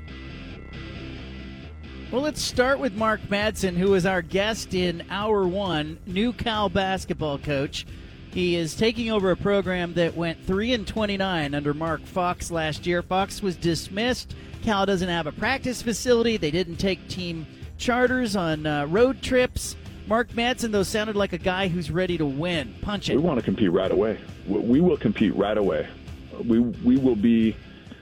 We, we are the, we are going to be a team that other teams do not want to try to prepare for. We're going to throw different defenses out there. We're going to play fast. We're going to have a lot of different offensive schemes with great spacing, and every action is going to have a counter. And so it's going to be hard to steal our calls. It's going to be hard to prepare against us because we are coming to this conference guns a blazing. Guns a blazing wants to build a practice facility. He said, "We will get it done. We will get it done." He said it twice. He's like speaking it into into truth. Uh, look, I like Madsen. I liked him as a player at Stanford. Uh, he told a great story about Shaq. Obviously, the generosity of Shaq that uh, has been documented in other stories. But uh, that interview is well worth your time. You get a chance to listen to the podcast. But Cal's got an uphill climb, and and we all know that it. You know, you, coaches coaches can coach, coaches can recruit. He's got a good staff, but ultimately he does need he needs help. He needs booster help. And you talk about the uh, former coaches like Ben Braun, who who I think is really disappointed with where Cal's program has ended up. Ben Braun, I think, um, and Mark Montgomery, uh, excuse me, Mike Montgomery, really, really uh, strong advocates for what Mark Madsen wants to do. But I don't like the athletic director, Jim Knowlton at Cal. I don't think he's a great fit. I don't think the university president uh, and chancellor understand sports and the value of sports. So, you know, I think Justin Wilcox is up against those things as well on the football side. Be interesting to see if Mark Madsen can overcome some of it. Mike Bohn, USC's athletic director, he resigned today. Looks like it's a little bit of a hostile work environment situation at USC, but here he is at Lincoln Riley's introductory news conference in uh, November of last year. Punch it. When we began this process, our goal was to find the right leader for USC and our football players. It was never our goal to change the landscape of college football with one of the biggest moves in the history of the game, but we did exactly that. Cue the band, cue the song girls, and uh, you know, look. Also, let's uh, bring in uh, the workplace investigation team at USC. LA Times story outlining a uh, a work environment that had negative culture and hostility being part of it. Doesn't shock me. Um, he struck. He he did strike me as a bit of a blowhard. And, you know, look, I know a lot of people in the Pac 12 footprint are not happy with Mike Bohn because they do see him as partly the architect of USC's departure from the Pac 12. But it sounds to me like it wasn't all that fun to work alongside him if you were in the USC athletic department. This is just starting for Bohn. It's a great job. Somebody else out there will benefit from it. But USC heading to the Big Ten Conference without their athletic director, the guy who helped engineer that deal. Jim Brown passed away. Uh, some sad news coming out of the NFL world today. Uh, his widow uh, telling uh, telling the world in a statement that uh, he has passed away. Monique Brown made the made the uh, statement last night. Jim Brown, hear it here, punch it. Well, you get up the same time each time so that the enemy don't know when you're hurt or when you have to get up slow, and it gives you an advantage. That's simple. You know, if one time you get up real slow and look like you're hurt, they're going to come at you the next play and try to kill you. But if you get up slow every time, you conserve energy and you camouflage everything. Power runner with sprinter speed. Uh, what a blend of talent with Jim Brown. Uh, 87 years old. Uh, this was a guy inducted into the Pro Football Hall of Fame 1971, uh, and a guy who retired in the at the height of his career. Uh, you know, he was the reigning NFL MVP when he retired from football at the age of 30. He was fi- filming a movie. He became a movie star. He was in more than 50 film and television projects. He became a civil rights activist. Could have played longer. Could have played many more years. But um, Jim Brown, who led the NFL in rushing eight times in nine seasons, nine Pro Bowls, NFL champion Final year, he rushed for a league high 1,544 yards. Jim Brown dead at the age of 87. Uh, Greg Biggins, 24 7 Sports, giving out grades when it comes to spring recruiting. What grade did he give the Oregon Ducks? Here's Biggins. Punch it. Give him an A plus, right? I don't know what I put down. If it was an A, I'm going to make it an A plus just because I'm feeling generous right now. Andrew Van Buren, a quarterback that I like a lot, it could be the quarterback of the futures coming in this weekend. The crystal ball is kind of heavily leaning toward those Ducks, Blair and Emily. So again, so much energy from that staff. Dan Lanning all the way down would be Tosh Lupoi, Demetrice Martin, and right now I think Oregon. You got to mention them as a uh, one of those few schools, again, you say the Ohio States, the Alabamas of the world, where if you get an offer from Oregon, whether you're in Southern California, you're in New York, you're in Texas, and that Oregon offer resonates now, and it creates so much buzz. And they are an absolute player for anybody in the country. I like what they're doing so far, and I love who they kind of currently lead for. Don't want to give away uh, the answers to the test, but I think Oregon right now gets an A plus from me. That Greg Biggins handing out not just an A, but an A plus. Uh, I follow Tosh Lupoi, Oregon's D coordinator, on social media. He just tweets out pictures of all the interstate overpass signs that you know mark the cities that he's in, St. Louis and uh, and whatnot. Uh, interesting to see. I think he's in Vegas this week, but interesting to see Oregon out recruiting, especially in the spring. Meanwhile, he gave Oregon State a less favorable grade. Here's Greg Biggins. Punch. Oregon State. Uh, you mentioned, you know, Aidan Chiles. They're they're doing pretty well, I think. Oregon State with another quarterback uh, at Etiwanda, Demarcus Davis, who we saw a few times, and and again for me, it's kind of an easy comp. Two Chiles. They're both about six four, six five. They're both kind of late bloomers. Both have big time arms. Both are young for their grade. Both are athletic.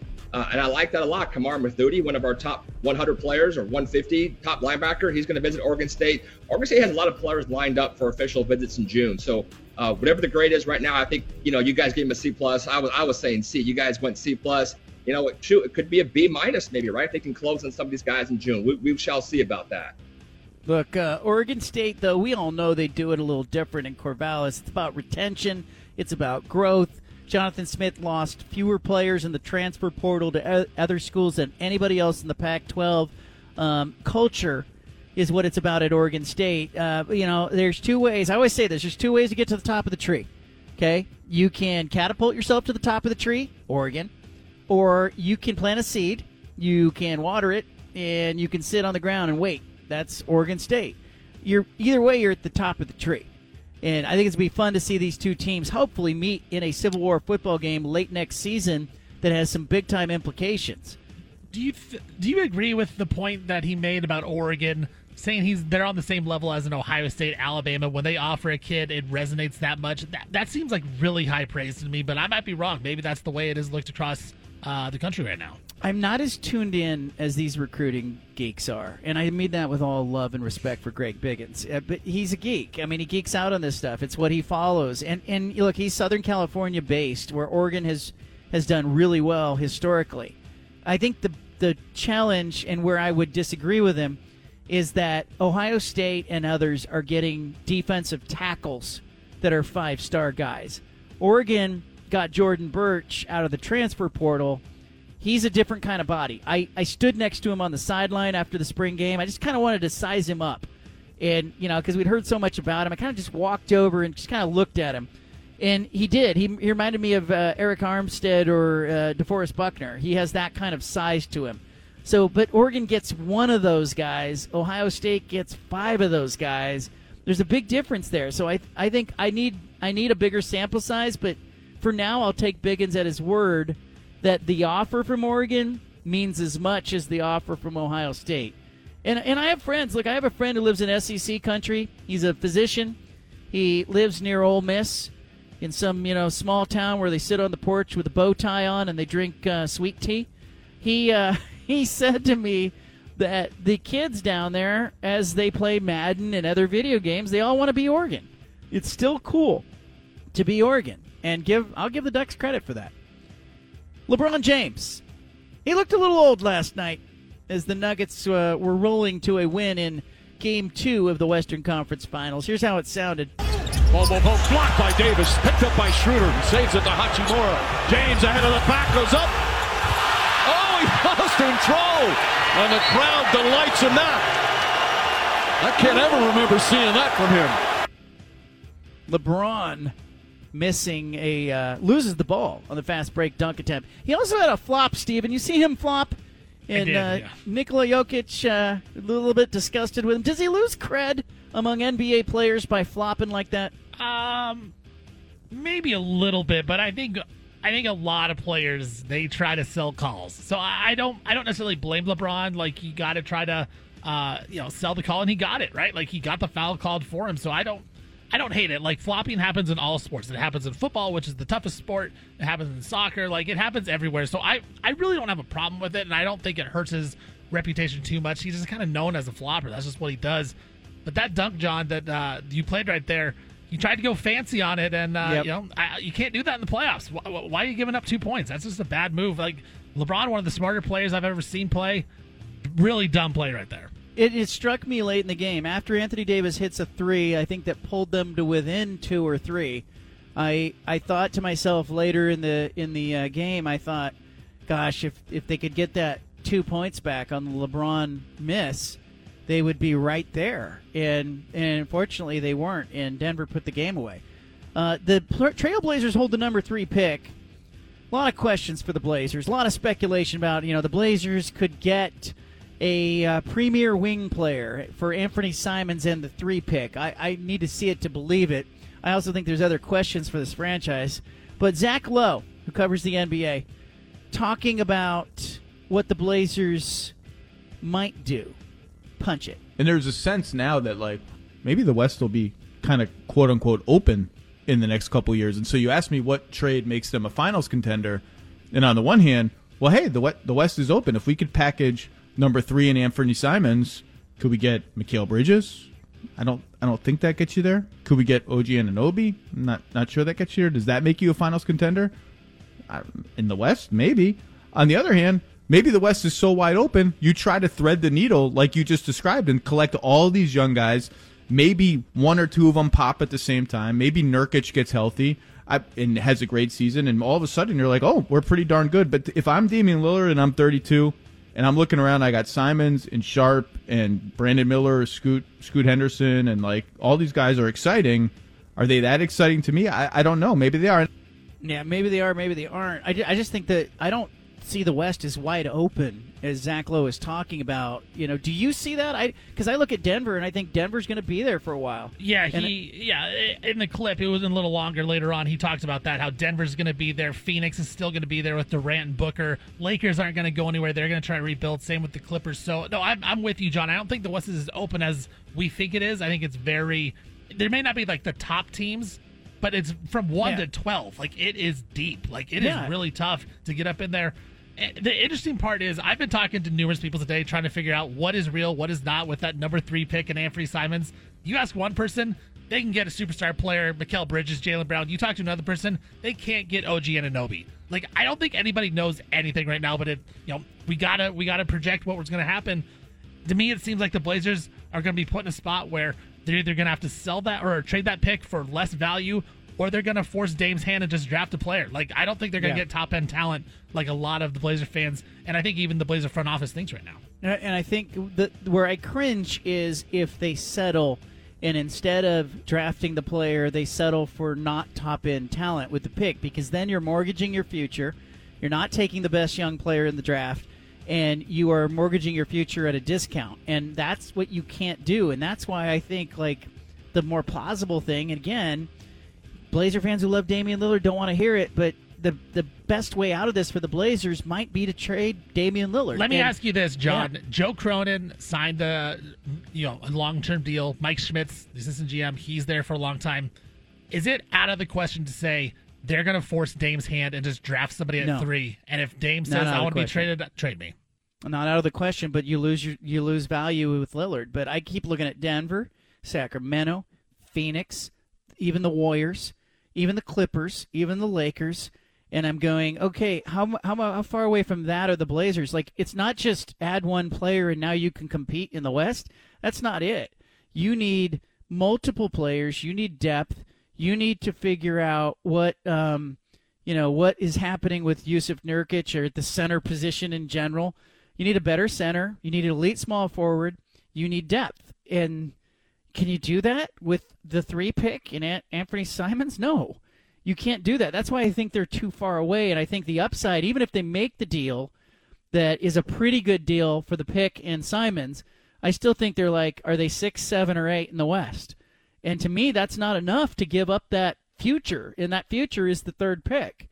And so I, I would rather see them pivot now, have some growing pains in the next couple years, and emerge like, you know, Sacramento has emerged and emerge as, you know, some of these other teams. You know, you're not Phoenix, you're not the Lakers, you're not going to build that way. You have to think of Sacramento, you have to think of maybe what Memphis was moving towards before all this Ja Morant stuff, but uh, tough position for the Blazers, and I think uh, we're going to find out if they are betting on Lillard or betting on their future. Leave it here. Steven, how you doing, man? What are you doing this weekend? Anything exciting? Um, yeah, you know, uh, I mentioned this the other week. Uh, my kids are starting to get into collecting cards, so uh, there's like nice. this um, at the as a there's a sports card store right kind of by my house. You know, it's you know okay. five seven minutes away, and they have some event going on this weekend on Saturday. Okay. Uh, so we're gonna go there for a little bit, and then we got a uh, graduation party I'm going to. Nice. Uh, I've known this kid. I mean, since he was probably like you know six or seven when I first started dating my wife. Like she she babysat him. Uh, he just finished college, so uh, we're going to his graduation party. So that's gonna be a good time.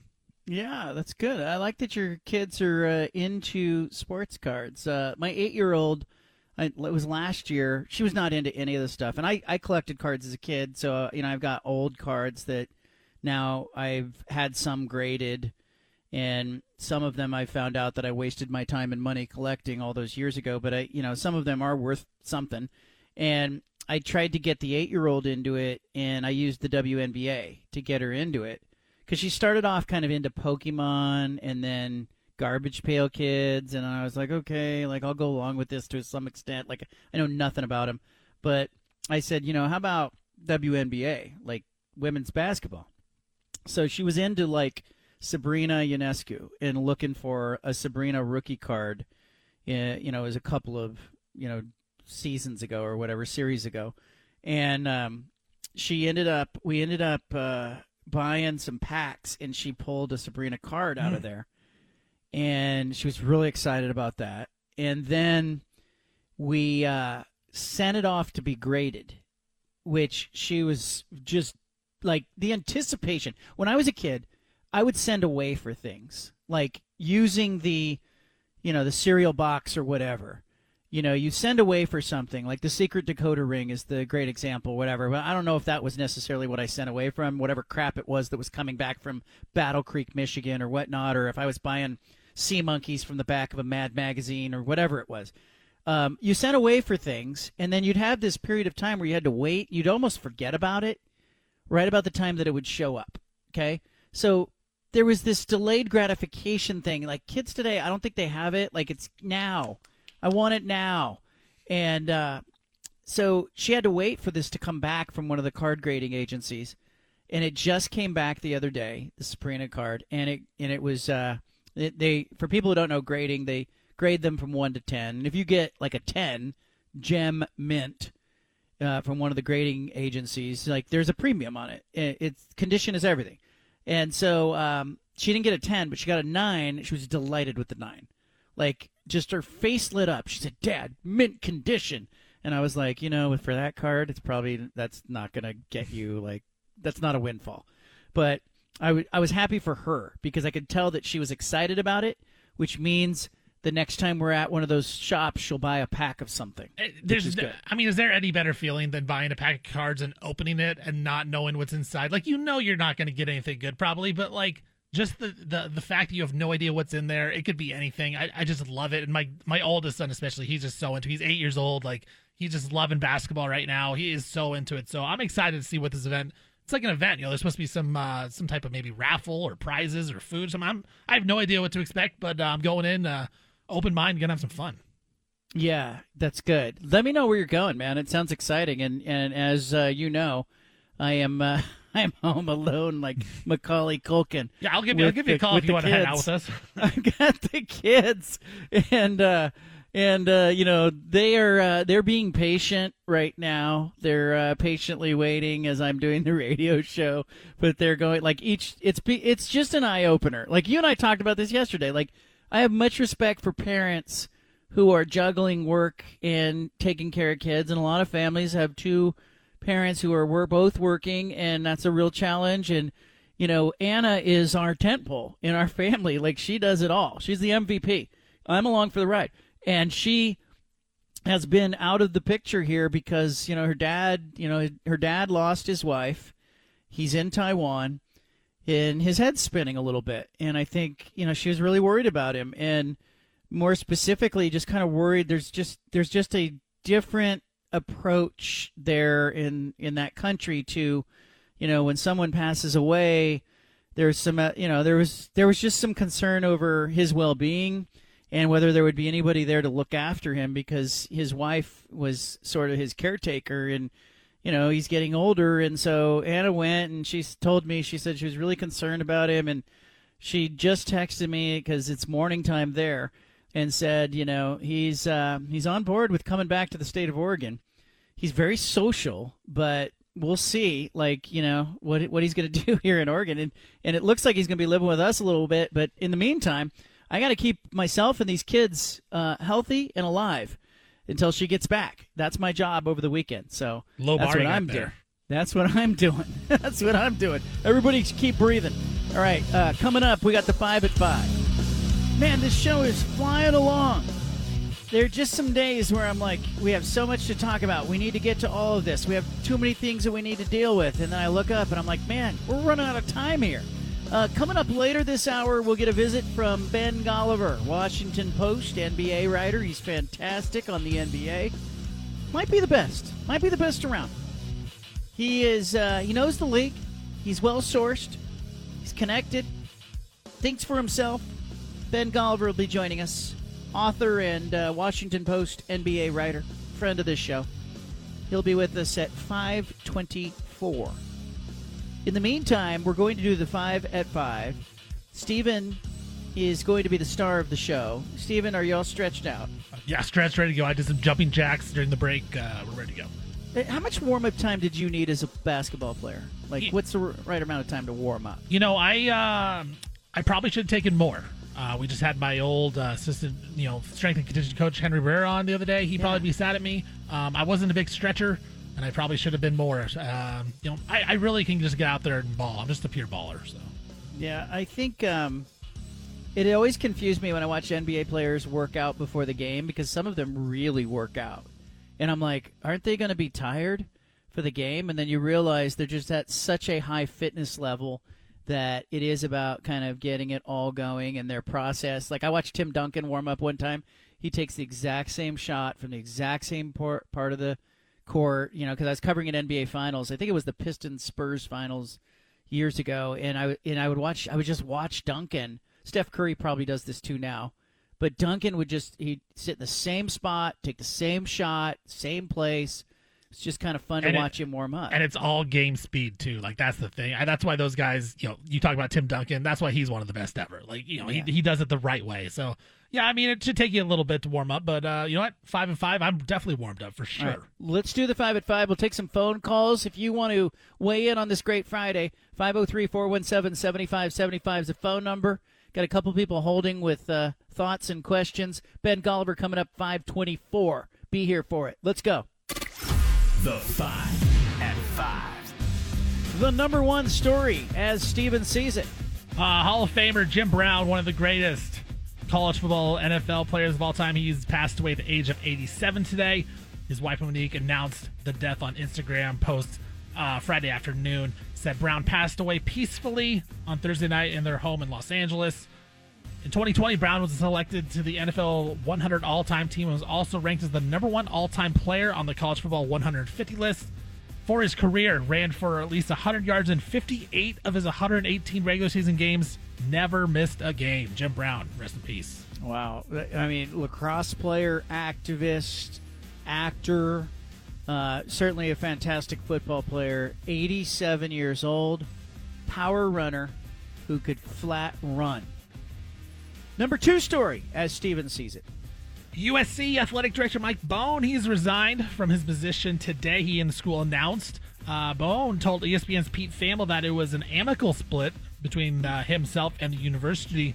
Now, Bohn did do some positive things, though, for USC, hired Lincoln Riley, and uh, also was one of the people orchestrating the USC move from Pac 12 to the Big Ten alongside UCLA. Yeah, really uh, interesting report coming out of USC. Apparently, they hired an outside law firm to review the culture in the athletic department as they were uh, transitioning to the Big Ten Conference here. And apparently, there were four cor- current and former USC employees who told the LA Times that sta- that it was multiple staffers who had issues with what was going on with Bohn. It'll be interesting to see where they where they end up, who ends up with the job. Like, that's got to be a high Yeah. priority job, right? Like, a lot of people are going to want that. It's going to be a that's a big time job, and uh, he blew it. I mean, he blew it at a time when uh, USC uh, USC needed it. But the firm that they hired, it's interesting, has a background with high profile investigations that that delve into the handling of sex sexual harassment and misconduct. They did the Baylor review, the Virginia review, and another one at Colorado. So I I won't be surprised if that is sort of the tenure. Uh, the tenor of uh, USC's investigation. Uh, where are we at? Number two? Well, you're at uh, number three. Number John. three. Three. Sorry, man. Three. Oh, it's all good. Uh, Yeah, the. NFL, they are expected. This is what to, I do. I, I know. I've, I've learned. I've heard. Uh, I feel like Anna right now. The Yes. NFL is expected to award uh, the 2026 Super Bowl to Levi Stadium in Santa Clara, California. Uh, Levi Stadium will also serve as a host site for the 2026 World Cup later that summer. So big, uh, big 2026 for Santa Clara there at Levi Stadium World Cup Super Bowl. Uh, that stadium will be one of 11 NFL venues in the United States that will hold matches for the World Cup, which will be hosted jointly by Canada and Mexico. It's really interesting because I don't think that stadium is that nice, right? They hosted Super Bowl 50. Ten years later, they're getting Super Bowl 60. It's, I, I've never been down little- there, but yeah. I've heard that it's really jam packed down there, right? Like that area. Yeah, it is. It, it used to be. Uh, I used to. I, I know that area well. At Great America Parkway used to be where Marriott's Great America was, the theme park. I think it's still there, but it it was. It's like a business. It's like a business park, and they built a stadium there, and so it kind of has. You know, we all know what business parks are like. Like, you know, they have these winding roads that kind of go in and out. Like, the roads don't necessarily all run north, south. It's off the freeway. It's it's not the worst exit and then get back on the freeway stadium situation that I've seen, but it's a little clunky. And then the field itself, uh, it, you know, uh, I don't think it's that special. I don't think the field itself is that special. And, and people have talked about the stadium and the turf there being problematic. It, to me, I think it was a misfire. I think the whole thing could have been really nice, but I think it was a misfire. It's not SoFi Stadium. It's not Allegiant Stadium in Vegas. And for the second time in, in a decade, it's going to host the Super Bowl. It just doesn't seem like it's a big time event. I mean, when it goes down to Vegas, the Super Bowl in Vegas, like that's an Yeah. event. Like that'll be fun. It just doesn't seem. I mean, the Pac-12 moved away from that place because it wasn't Yeah. very good. And the and the Bay Area has a hard time anyway with events like that because it's it it doesn't really know what to do. It's not a convention destination city. It's not you know near the you know people think of it as the San Francisco Bay Area, but you're in Santa Clara. You're still you know a 35 minute drive to get over to Santa Cruz or to the North Bay beaches or whatever. I you know it. Look, I, I grew up there. I, you know, my parents' house is probably 25 minutes from the stadium. Okay, and I'm I'm saying like I can tell you right now, if I told my parents, "Hey, I got you tickets to the Super Bowl," all you need to do is pay for parking. I'd get some pushback. You know, I would, and part of that is my parents. You know, my dad would be like, "I can watch it on TV. What do I need to be there?" But I'm just saying, it doesn't. It's not like the crown jewel of the Bay Area. And Bay Area sports fans are uh, they're different. Stanford, Cal, see the attendance. Uh, all right, we're number four. Here we go. Number four, Tom Brady back in the news. He is retired, but he's not done mentoring quarterbacks. Him and Travis Scott, musician, rapper, I believe. Uh, they were at the home of Michael Rubin, who's the CEO of Fanatics. The trio were giving advice on building, uh, on business, brand building to some rookie quarterbacks Bryce Young, CJ Stroud, Anthony Richardson, Will Levis. They were all there. Brady's advice to the quarterbacks quote, I just outlasted everybody. There's another me back there, so how do I keep my edge on everybody? I had to keep working. I didn't go, hey, I'm good. I won three Super Bowls, and quote. There's another story about Tom Brady that's circulating. Have you seen it? I haven't, no. Kim Kardashian. Like he's dating Kim Kardashian. The E News and People Magazine are talking to publicists. They're saying that they're friends and business partners, and, and they have some people in common, but they're not dating. Uh, and a rep for Tom Brady told People Magazine, no romance there. But that would be the most Kim Kardashian thing ever to I mean, pivot to that's- Brady. That's a huge upgrade by Kim Kardashian, though, isn't it? yeah, I think too much. I mean, no Uh, offense but- to Kim K, but I feel like you know Tom Brady can do better. You think Tom Brady could do better? La- Last month it was Reese, Reese Witherspoon. That, that was the rumor. Yeah, see, that's So- way better. Well, they're um, and then meanwhile, you know, there's all the speculation about Gisele running around with the jujitsu instructor Joaquim Valente uh, after their Costa Rica trip. But we'll see. Uh, I think, yeah, I think you have to look at who who would be the who would benefit more from a Kardashian Brady relationship. Kardashian, 100. percent And Tom Brady, I got news for you, man. Look at Kanye. Didn't end well for him. Look at Kris Humphries. Bad. Pete Davidson. Bad. Uh, look at uh, look at uh, Bruce Jenner. Come on, this it doesn't end well for men in that circle. Just saying. it. It'd be the ultimate test of Tom Brady, though. Steer clear. He's already Tom the, Brady. He's already the goat quarterback. I don't know if he can conquer it and he can get out of it. It'd be, it'd be normal. It's yeah, it, it's too big a risk. I'm, I'm telling him, hey man, even Achilles had a had a vulnerability. He's Don't just go in competitive. there. He's competitive, John. Don't He- go in there, Tommy. He's got the fire. Don't go in there. Zero relationship. Do not do it. Too much downside. All right, finally, what do you got? All Fifth right, thing. yeah, number five. This one uh, didn't make me mad, just made me confused. Clearview Regional and Eastern High School they battled in a junior or a JV lacrosse matchup in New Jersey. Sounds normal enough. Yes, there's no winner though after three overtimes, and so the teams Okay. got together. They said because it's a school night, they couldn't play any longer. So the teams met in the middle of the field, chose one player each, played a game of rock paper scissor to determine the winner. Winner Clearview ended up winning the rock paper scissors game and won the lacrosse game. John, I don't know how I feel about this. As a competitor, I would hate it I, just play. Like, what are they worried about? because a school night. It's a school night. Get out of here. Said who? Said the students. That's that's Some- no. Somebody's Karen mom was yelling from the stands, going, "We have to get up uh, early tomorrow. People don't know we have to work." I got a math test I got to study for. Start the game a little earlier. Three overtimes. Three overtimes. And uh, you know what? The hockey game went to four overtimes. They should have just done rock paper scissors for a playoff hockey game.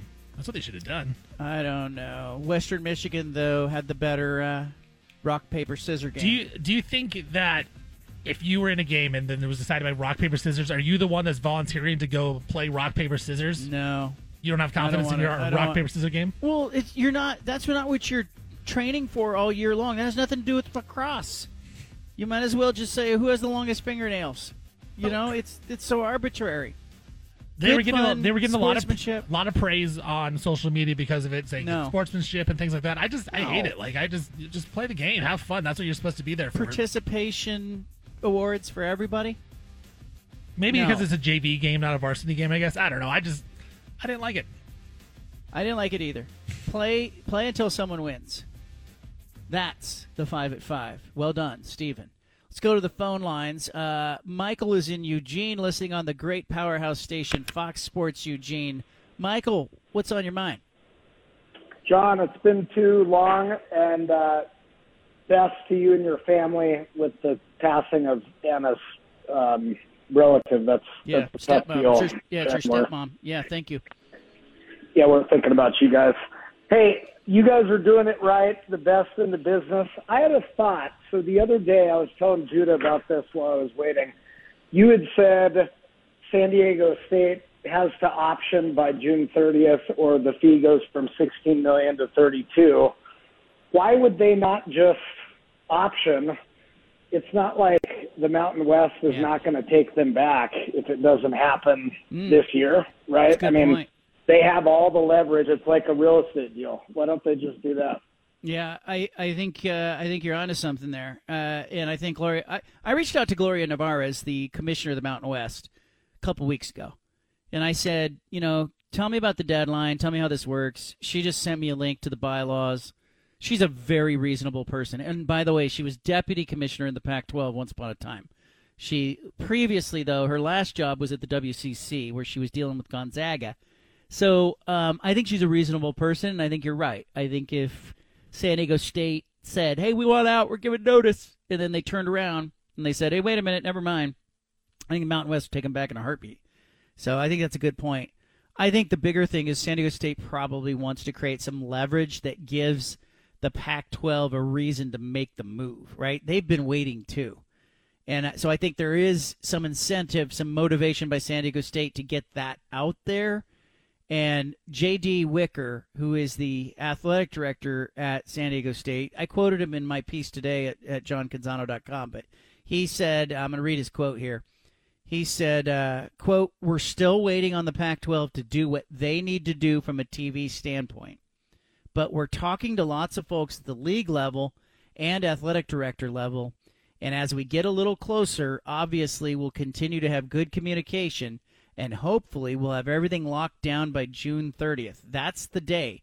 $16.5 million exit fee if they give notice before June 30th. And I think um, I think the caller, Michael, is – on the money. If I'm San Diego State, I'm privately huddled going, hey, we'll give notice regardless, so we don't pay the 33. But here's the other thing. Like, if the Pac 12 drags and drags and drags, if I'm San Diego State, I'm turning to the Pac 12 and going, hey, you're going to pay the 33, not us. So, you know, make a decision here. Are you fishing or are you cutting bait?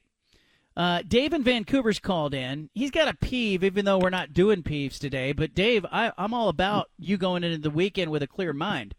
What do you I got? appreciate it, John. Yeah. Uh, so uh, this would have been last week's peeve, but I'll turn it into this week's peeve.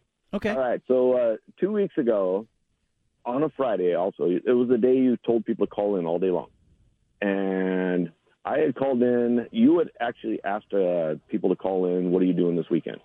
And I called in with something else, and I said, "Hey, this is my third call, and of the day."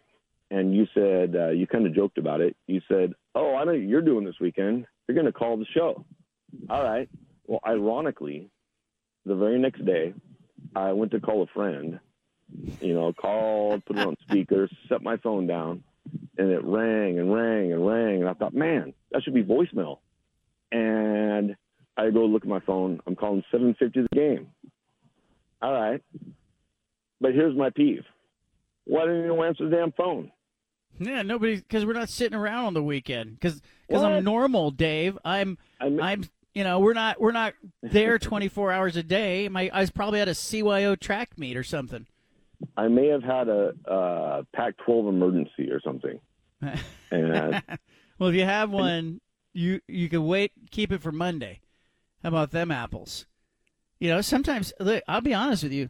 Sometimes before the show starts, like yesterday, I think it was yesterday, Stephen. We, I was kind of, I was, it was yesterday or Wednesday. It was Wednesday because I was Kalen DeBoer was calling in on Wednesday's show, and I saw some email from an engineer at the radio station saying, "Hey, we're doing some maintenance on the phone lines," and I was like, I don't want Kalen DeBoer calling in and not being able to get through.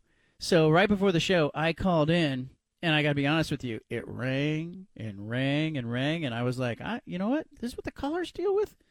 And then I hung up and I waited a minute and I called back and then Steven picked up. And I thought to myself, okay, the phones are working. I was just testing the line. But I look, on weekends, I I don't this isn't like we're not a football college football staff here. I don't want people sleeping at the office. I don't want Steven and Greg and uh, Adriana and uh, Chanel. I don't want I don't want everybody who's working back there behind the scenes to be like, you know, having to spend their weekend here. I want you to have normal lives. Adam, Carl, you know, I, Marco. I don't want Marco here on a weekend. We don't want that happening. So I, you know, I think if you are, uh, if you are, especially Nate, we want Nate home or doing whatever Nate. I don't care what. I don't even want to know what Nate does on the weekends. But you know, if you have something that that you are is that pressing that you need to share with us, I suggest that you call one of your good friends, see who picks up. If they're not picking up, we may have to have a conversation about how often you're calling your friends. Just saying. Okay? All right. Ben Golliver of the Washington Post is coming up in the next segment. Yeah, I think he's I think he's really good on the NBA. He is uh, he made the trip today from Denver, where he was at uh, Game Two of the Western Conference Finals. How about Mike Malone saying basically, I love what he's doing. Like, there's some psychological warfare the Denver Nuggets coach is waging right now because he's saying everybody's talking about the Lakers, nobody's talking about Nikola Jokic. Everybody's it's all the talking about the Lakers. Why don't we just go two and zero and smoke that? You know, I I love what he's doing because he's fostered this whole chip on his shoulder, even though they're the one seed.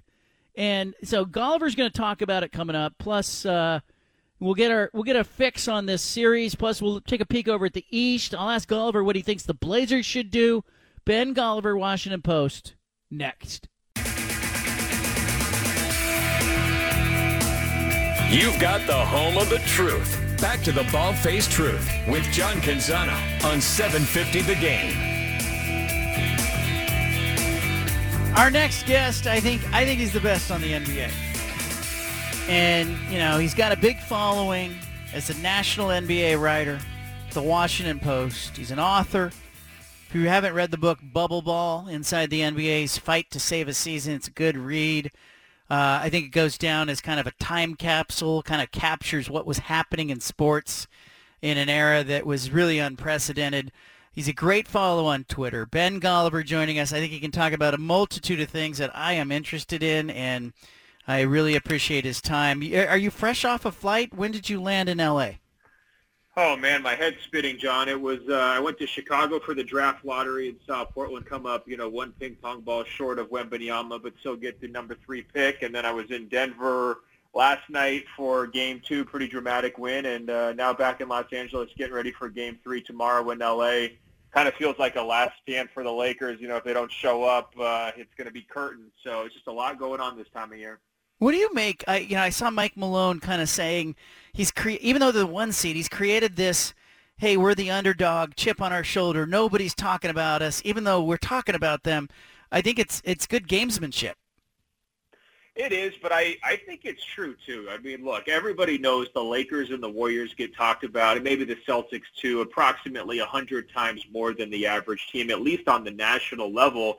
And I think he had a point. I mean, coming out of Game One Nikola Jokic had unbelievable stat line. He got a lot of credit for that. I actually thought Jamal Murray played great in game one and didn't get quite enough credit for that. But so much of the focus was on the Lakers' comeback, their defensive adjustment, kind of putting Rui Hachimura on Nikola Jokic, and you know trying to build the case that look, yes, Denver won, but maybe the Lakers uh, have figured something out. I think he was spot on with that assessment. That's a lot of what I heard on uh, you know from the national level as well. What you saw in game two, though, was Denver actually struggle early rather than getting out to the hot start.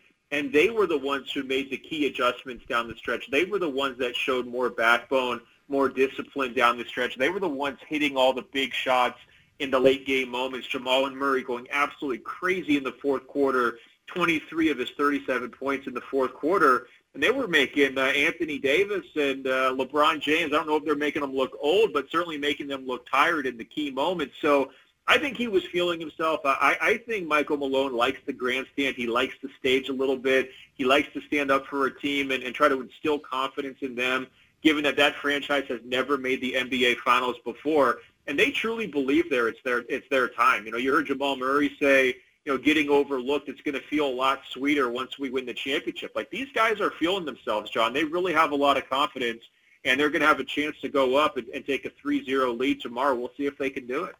The most important player in Game Three, in your mind, uh, who's that player that this all sort of rests with right now? Well, you know, to me, the X factor for this entire series has actually been Murray. I said that before the series started, and the reason why you've got Jokic versus Anthony Davis it's not that those two guys are going to cancel each other out, but you know you're going to get excellent offense from Jokic every night. You're going to get excellent defense from Anthony Davis every night. Those are going to be sort of the defining players for these teams, and they're great foils, right? I mean, Denver is the number one postseason offense. The Lakers are the number one postseason defense. It's a really nice match.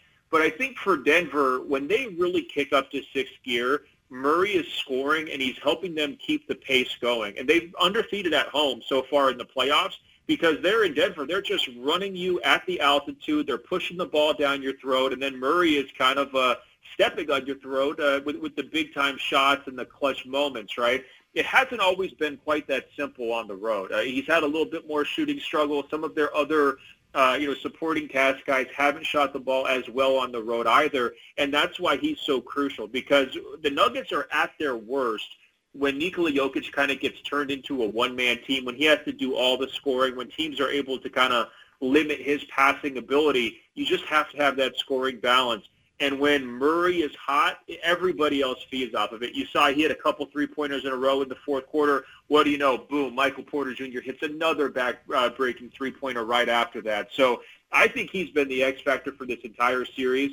And if the Lakers can hold him in check, they've got a great chance of winning. But so far, they're 0 for 2 in that department.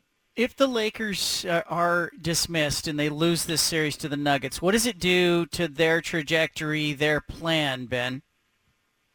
Well, it starts to become a very expensive summer because all those guys you brought in to say, hey, LeBron, we're going to try to give you one last shot at it. Hey, Anthony Davis, we're going to try to get you some help on the defensive end all those guys are going to want to start to get paid, you know, and they're going to face some choices. I think Austin Reaves has, has solidified himself as a core member of this group. I mean, a completely overlooked player coming out of college. He's been great for them all season long. He's been super important for them in the playoffs.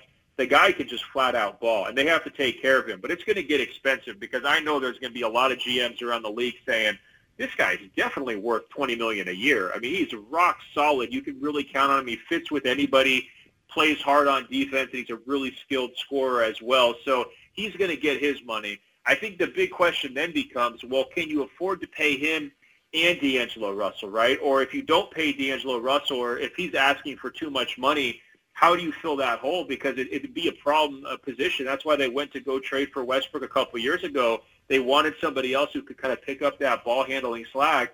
And don't look now, Rui Hachimura has been on fire in the postseason. He's played great basketball.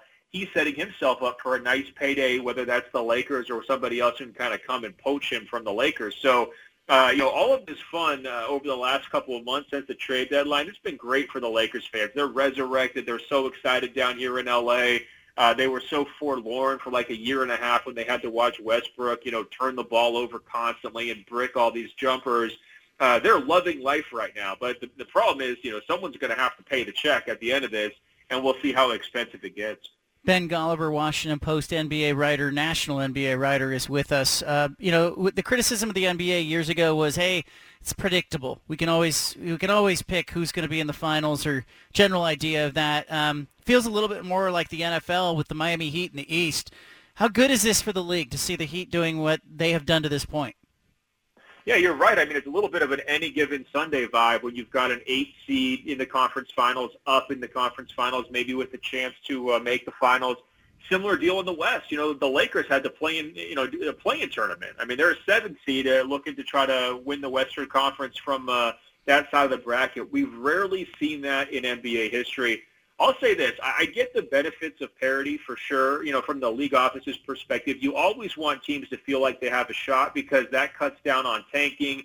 It cuts down on some of the, uh, you know, the late season injury issues, quote unquote. Teams like Portland have had these last couple of years where they're starting to run out these lineups so you don't even know who these guys are. You know, they, they don't have any NBA resumes whatsoever. Whenever teams have a chance, typically it's going to be better for the fans. It's going to be better for the league as a whole, better for the television partners. You know, at the same time, I don't think you want to overcorrect too much here. I think what, a big part of what makes the NBA great is that it's a superstar-driven league. It's uh, about the big personalities of the biggest stars. For years and years, it's also been a super team league, right? Where you get the Heatles down in Miami or you get the Golden State Warriors, and then the rest of the league gets to have a good time and hate them.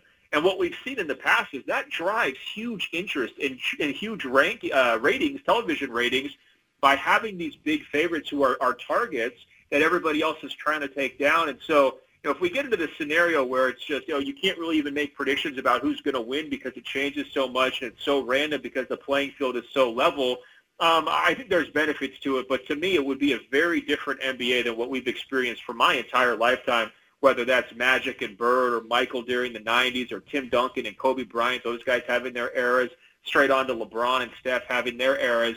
Um, I think there's a possibility that the NBA could overcorrect here, and I think sometimes it's good to have those big targets to get everybody excited. I heard you know one national writer say, "Hey, the West feels like it's wide open right now" on a podcast, and I th- I said, I-, I don't know if it feels that wide open. I think Denver is the one seed; they're going to be back. Like you know, I'm again, I'm thinking about it from the Blazers' perspective. It doesn't feel like it's wide open. How how wide open does the West feel to you moving forward? Yeah, that's a tricky phrase, right? Because if, if you're saying wide open as, you know, there could be a bunch of different teams to, to win it next year, I could understand that. Now, if you're saying, hey, it's it's so easy to crack into the playoff picture, uh, you got another thing coming. I think a great example on that front would be the Dallas Mavericks, right? They make the Western Conference Finals last year. They're the belle of the ball, right? You know, Luka looks like he's the future face of the NBA. Everything's going great. They lose one key player in free agency. That would be Jalen Brunson. They can't really replace him all of a sudden they're making panic trades for Kyrie Irving. They're losing their mind, and boom, what do you know? They're tanking down the stretch of the season, getting fined by Adam Silver for it, and missing the playoffs entirely, right? There's no thought in my mind that even going back as far as like January, they, they would have uh, forecasted their season to play out how it did down the stretch. And so that makes it really tough. If you're on the outside of this party uh, you know, looking in, it's going to be hard to kind of get back in there, especially when you've got some young teams that are really on the rise. You know, I look at Oklahoma City Thunder. I think they're going to be in the playoffs for years and years to come. You know, given how many draft picks they've accumulated, given how good Shai Gilgeous-Alexander is. A similar deal for the Utah Jazz. They're, you know, they're they're in the right direction of their rebuild. They're going to be, um, you know, right there in the mix. And I even look like a team like San Antonio, and obviously they had the, the worst record, tied for the worst record in the in the Western Conference this year. But you get a player like Wembanyama, you've got a proven front office, you've got a proven ownership group, um, you've got a you know a Hall of Fame coach in, in Gregg Popovich, and you've got a lot of cap flexibility and future draft picks. You could build a nice team around Wembanyama in a pretty quick time period. And then the San Antonio Spurs are going to be right back in that idea for uh, you know consistent winning and playoff spots. And that's why direction and ownership is so important to me, John. And I want to draw that contrast with the Blazers. Yes. You know, in Chicago at the draft lottery, I'm sure you saw, you know, Peter Holt, uh, as soon as they announce the Spurs get the number one pick, he yells out, let's go, and he's giving the big hug to Deputy Commissioner Mark Tatum, right? Well, people dug up the photos, and they, they put them side by side, and it was – Peter Holt's dad, you know, celebrating getting the Tim Duncan pick, you know, 20 something years ago, and then Peter Holt, the son, celebrating getting the Wembanyama pick. That's what stable ownership is all about, right? And I think you look at this Portland Trailblazer situation. Um, are we sure, you know, someone like Jody Allen, is she going to be as excited? Is she going to understand the implications of getting a pick like uh, Victor Wembanyama, sort of like Peter Holt, uh, the younger, understood clearly? I mean, he was going on and on during his interview after winning that number one pick about what a big deal it was going to be for the franchise. He had clearly scouted Victor Wembanyama himself. He knew what kind of a teammate what he was, what kind of a player he was. This is an invested small market owner trying to set his franchise up for another decade of success. And we know Paul Allen, if he had gotten the Victor Wembanyama pick, would have been screaming out, "Let let's go!" Right? It would have been the greatest day of, of his ownership tenure, probably. But what do we know about Jody Allen? I'm not sure. And, and I think if you're an organization trying to crack back into the mix of the Western Conference, which is so deep right now with good teams and, and even younger teams on the come up, you've got to have a clear direction from ownership. You've got to have an invested ownership personality, someone who is able to chart that course. And I look at Portland, and they're one of those teams right there with the Houston Rockets in the Western Conference where I really question the ownership more than anything else. Ben Golliver with us, Washington Post NBA writer, uh, national NBA writer. Uh, the the Blazers get the three pick. Damian Lillard's on record. He doesn't want a 19 or 20 year old. Um, I have mixed feelings about it. Uh, I appreciate his loyalty, but I'm not sure if you're the Blazers, if you trade the three pick and Anfernee Simons, that you can get uh, enough that makes you uh, moves the needle and makes you a contender. What are other teams, what are other executives you talk about saying about the Blazers and their predicament? Well, first of all, John, let's look back at Blazers history, right? I mean, in terms of who are some of the most important players that have led the best eras of the Portland Trail Blazers basketball, right? Bill Walton, uh, Brandon Roy, uh, Damian Lillard himself. I mean, the list goes on. all these guys were really high picks. You know, getting the number three pick is a great asset. It's not Victor Wembanyama, but that is an opportunity to get a guy who sets you up for the next, uh, you know, five, ten, twelve years if you if you hit the right guy at number three. Um, there's even a big difference between you know who you could potentially get at number three and you know a player like Shaedon Sharpe they drafted last year. You just go through history in terms of all the great players who have been available at number three. None greater than Michael Jordan himself, right? Portland learned that one the hard way by taking Sam Bowie number two, right? But um, there's so many Hall of Famers available at number three that you got to treat that thing like a piece of gold. And this idea that you're going to let any player, even a franchise legend like Damian Lillard, dictate you know what you might do with that pick, to me, it's foolish. You know, I, think you've got to make the the best decision. In this case, is almost always using that pick on the best player available and being patient enough for that player to grow into you know an all-star caliber guy, which a lot of these top three picks do. So um, I would try to just reframe this entire conversation if I was Blazers management. I don't want this narrative out there around the league that's all about, you know, Damian Lillard runs that show. You know, they're just going to do whatever they can to kind of build a, a winner around Damian Lillard. You know, Damian doesn't want to play with kids. All of those things are, you know, in my opinion, negative to the um, perception of the organization as a whole, right? Like, it's not just Dame's team, right? The Blazers were there before Damian Lillard, and you know, one day once he retires or moves on to a different organization, the Blazers are going to be there after Damian Lillard. Blazers fans know this. You know, there was before Walton and after Walton, before Drexler, after Drexler, before Brandon Roy, after Brandon Roy. This is how it works. And if you really want to set yourself up for success these next 10 years, put away the trade machine. You know, get in the gym, watch these young prospects, and pick the best one you've got. If Lillard pushes back.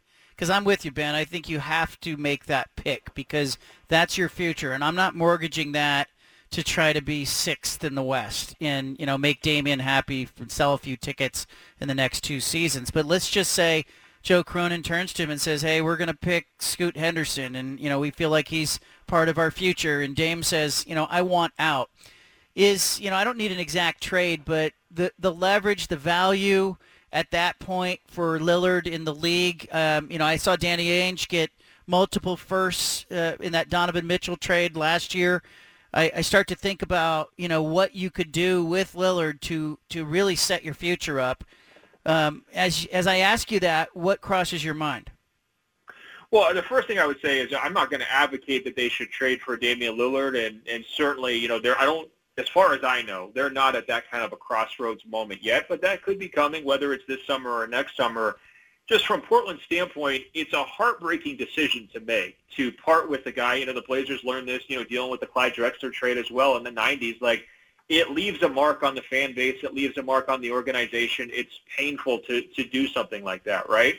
But there's never been a better time in NBA history to trade a franchise level guy because more and more of these players have asked for trades. Kyrie Irving, Kevin Durant, those are just the recent like midseason examples, right? But the list goes on and on. Anthony Davis, James Harden multiple times in the last couple of years. So the market is set pretty darn well. Like you just plug in how good is Damian Lillard? Well, he's not as good as Kevin Durant, right? But he's better than James Harden and then boom, that's what your price looks like. So you're going to be getting a lot of first-round picks for him. You're probably going to be getting a couple rotation players from him. And it's going to be for a team that's looking to add a star to a group that it feels like is ready to compete for a title. If they're, you know, they're they're feeling like they're one player away. And right now, there's so many thirsty owners around the NBA trying to talk themselves into being one player away. I mean, look what the Phoenix Suns did. That you know, Mat Ishbia was on the job for like six hours, and he traded his mm-hmm. entire you know next decade of draft picks to grab Kevin Durant, and he's not even an outlier. He's just trying to keep up with the Joneses. Look at the Minnesota Timberwolves.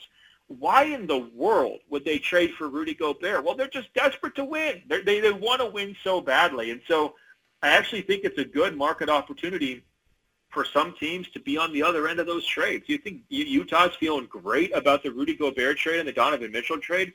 Absolutely. They're loving life. Even though they didn't get Wembanyama, even though they didn't even really tank this year, they're set up for a really nice five to ten year window because of those trades that they made. And uh, you don't want to rush into it. You don't want to do it too soon. Lillard's going to have significant trade value to me uh, whether it's this summer, next summer, and even the following summer, because I think his shooting ability is so good that he's going to kind of quote unquote age gracefully as he continues through his 30s. So I don't think you're in a huge rush to do it, but you do have to at least, you know, think about that in the back of your mind and say, you know what, like this could actually work out really well for us. You know, this is not like, uh, you know, the end of the road where like when Kevin Durant left Oklahoma City and it just like decimated their franchise because they didn't get anything back for him.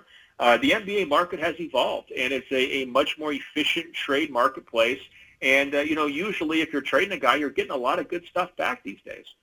I was talking to Bob Whitsitt, just have a casual conversation on another matter, and you know, I got on the subject of how difficult it is for a guy like Joe Cronin who has, you know, absentee ownership and very little proof of performance. Maybe not the relationships that some of the other GMs in the league have, and like how difficult the job is.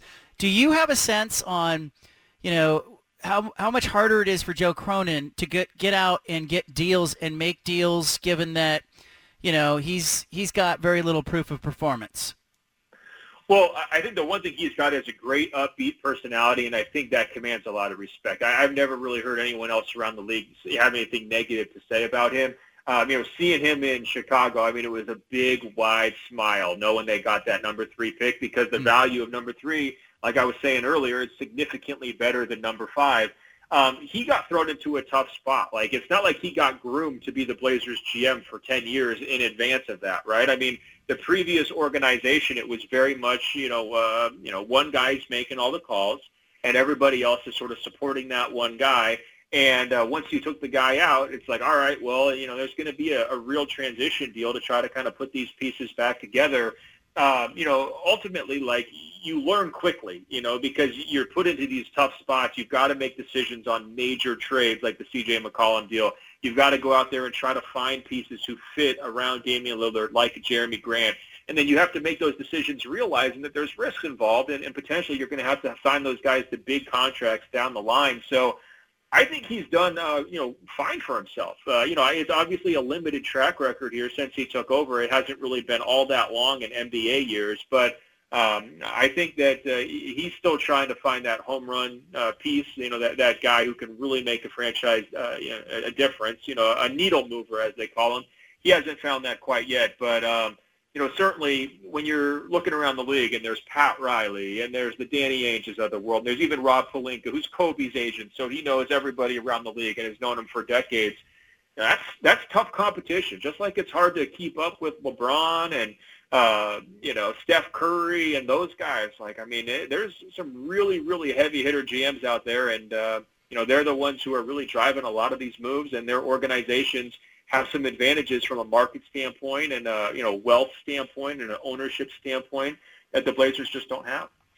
Ben Golliver, you know, check out his book, uh, fantastic book that came out. He really studied the bubble and what went on in the NBA's bubble, and uh, he is uh, the best in the NBA. I think, Ben, uh, you do a fantastic job. I appreciate your time, Ben. Washington Post national NBA writer Ben Golliver. Thanks, Ben.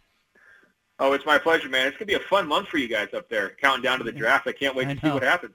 I know. I, I hope they pick a player, Ben. I hope they do. Uh, I just I, I hope they think about their future as much as the everyone wants to focus on the now.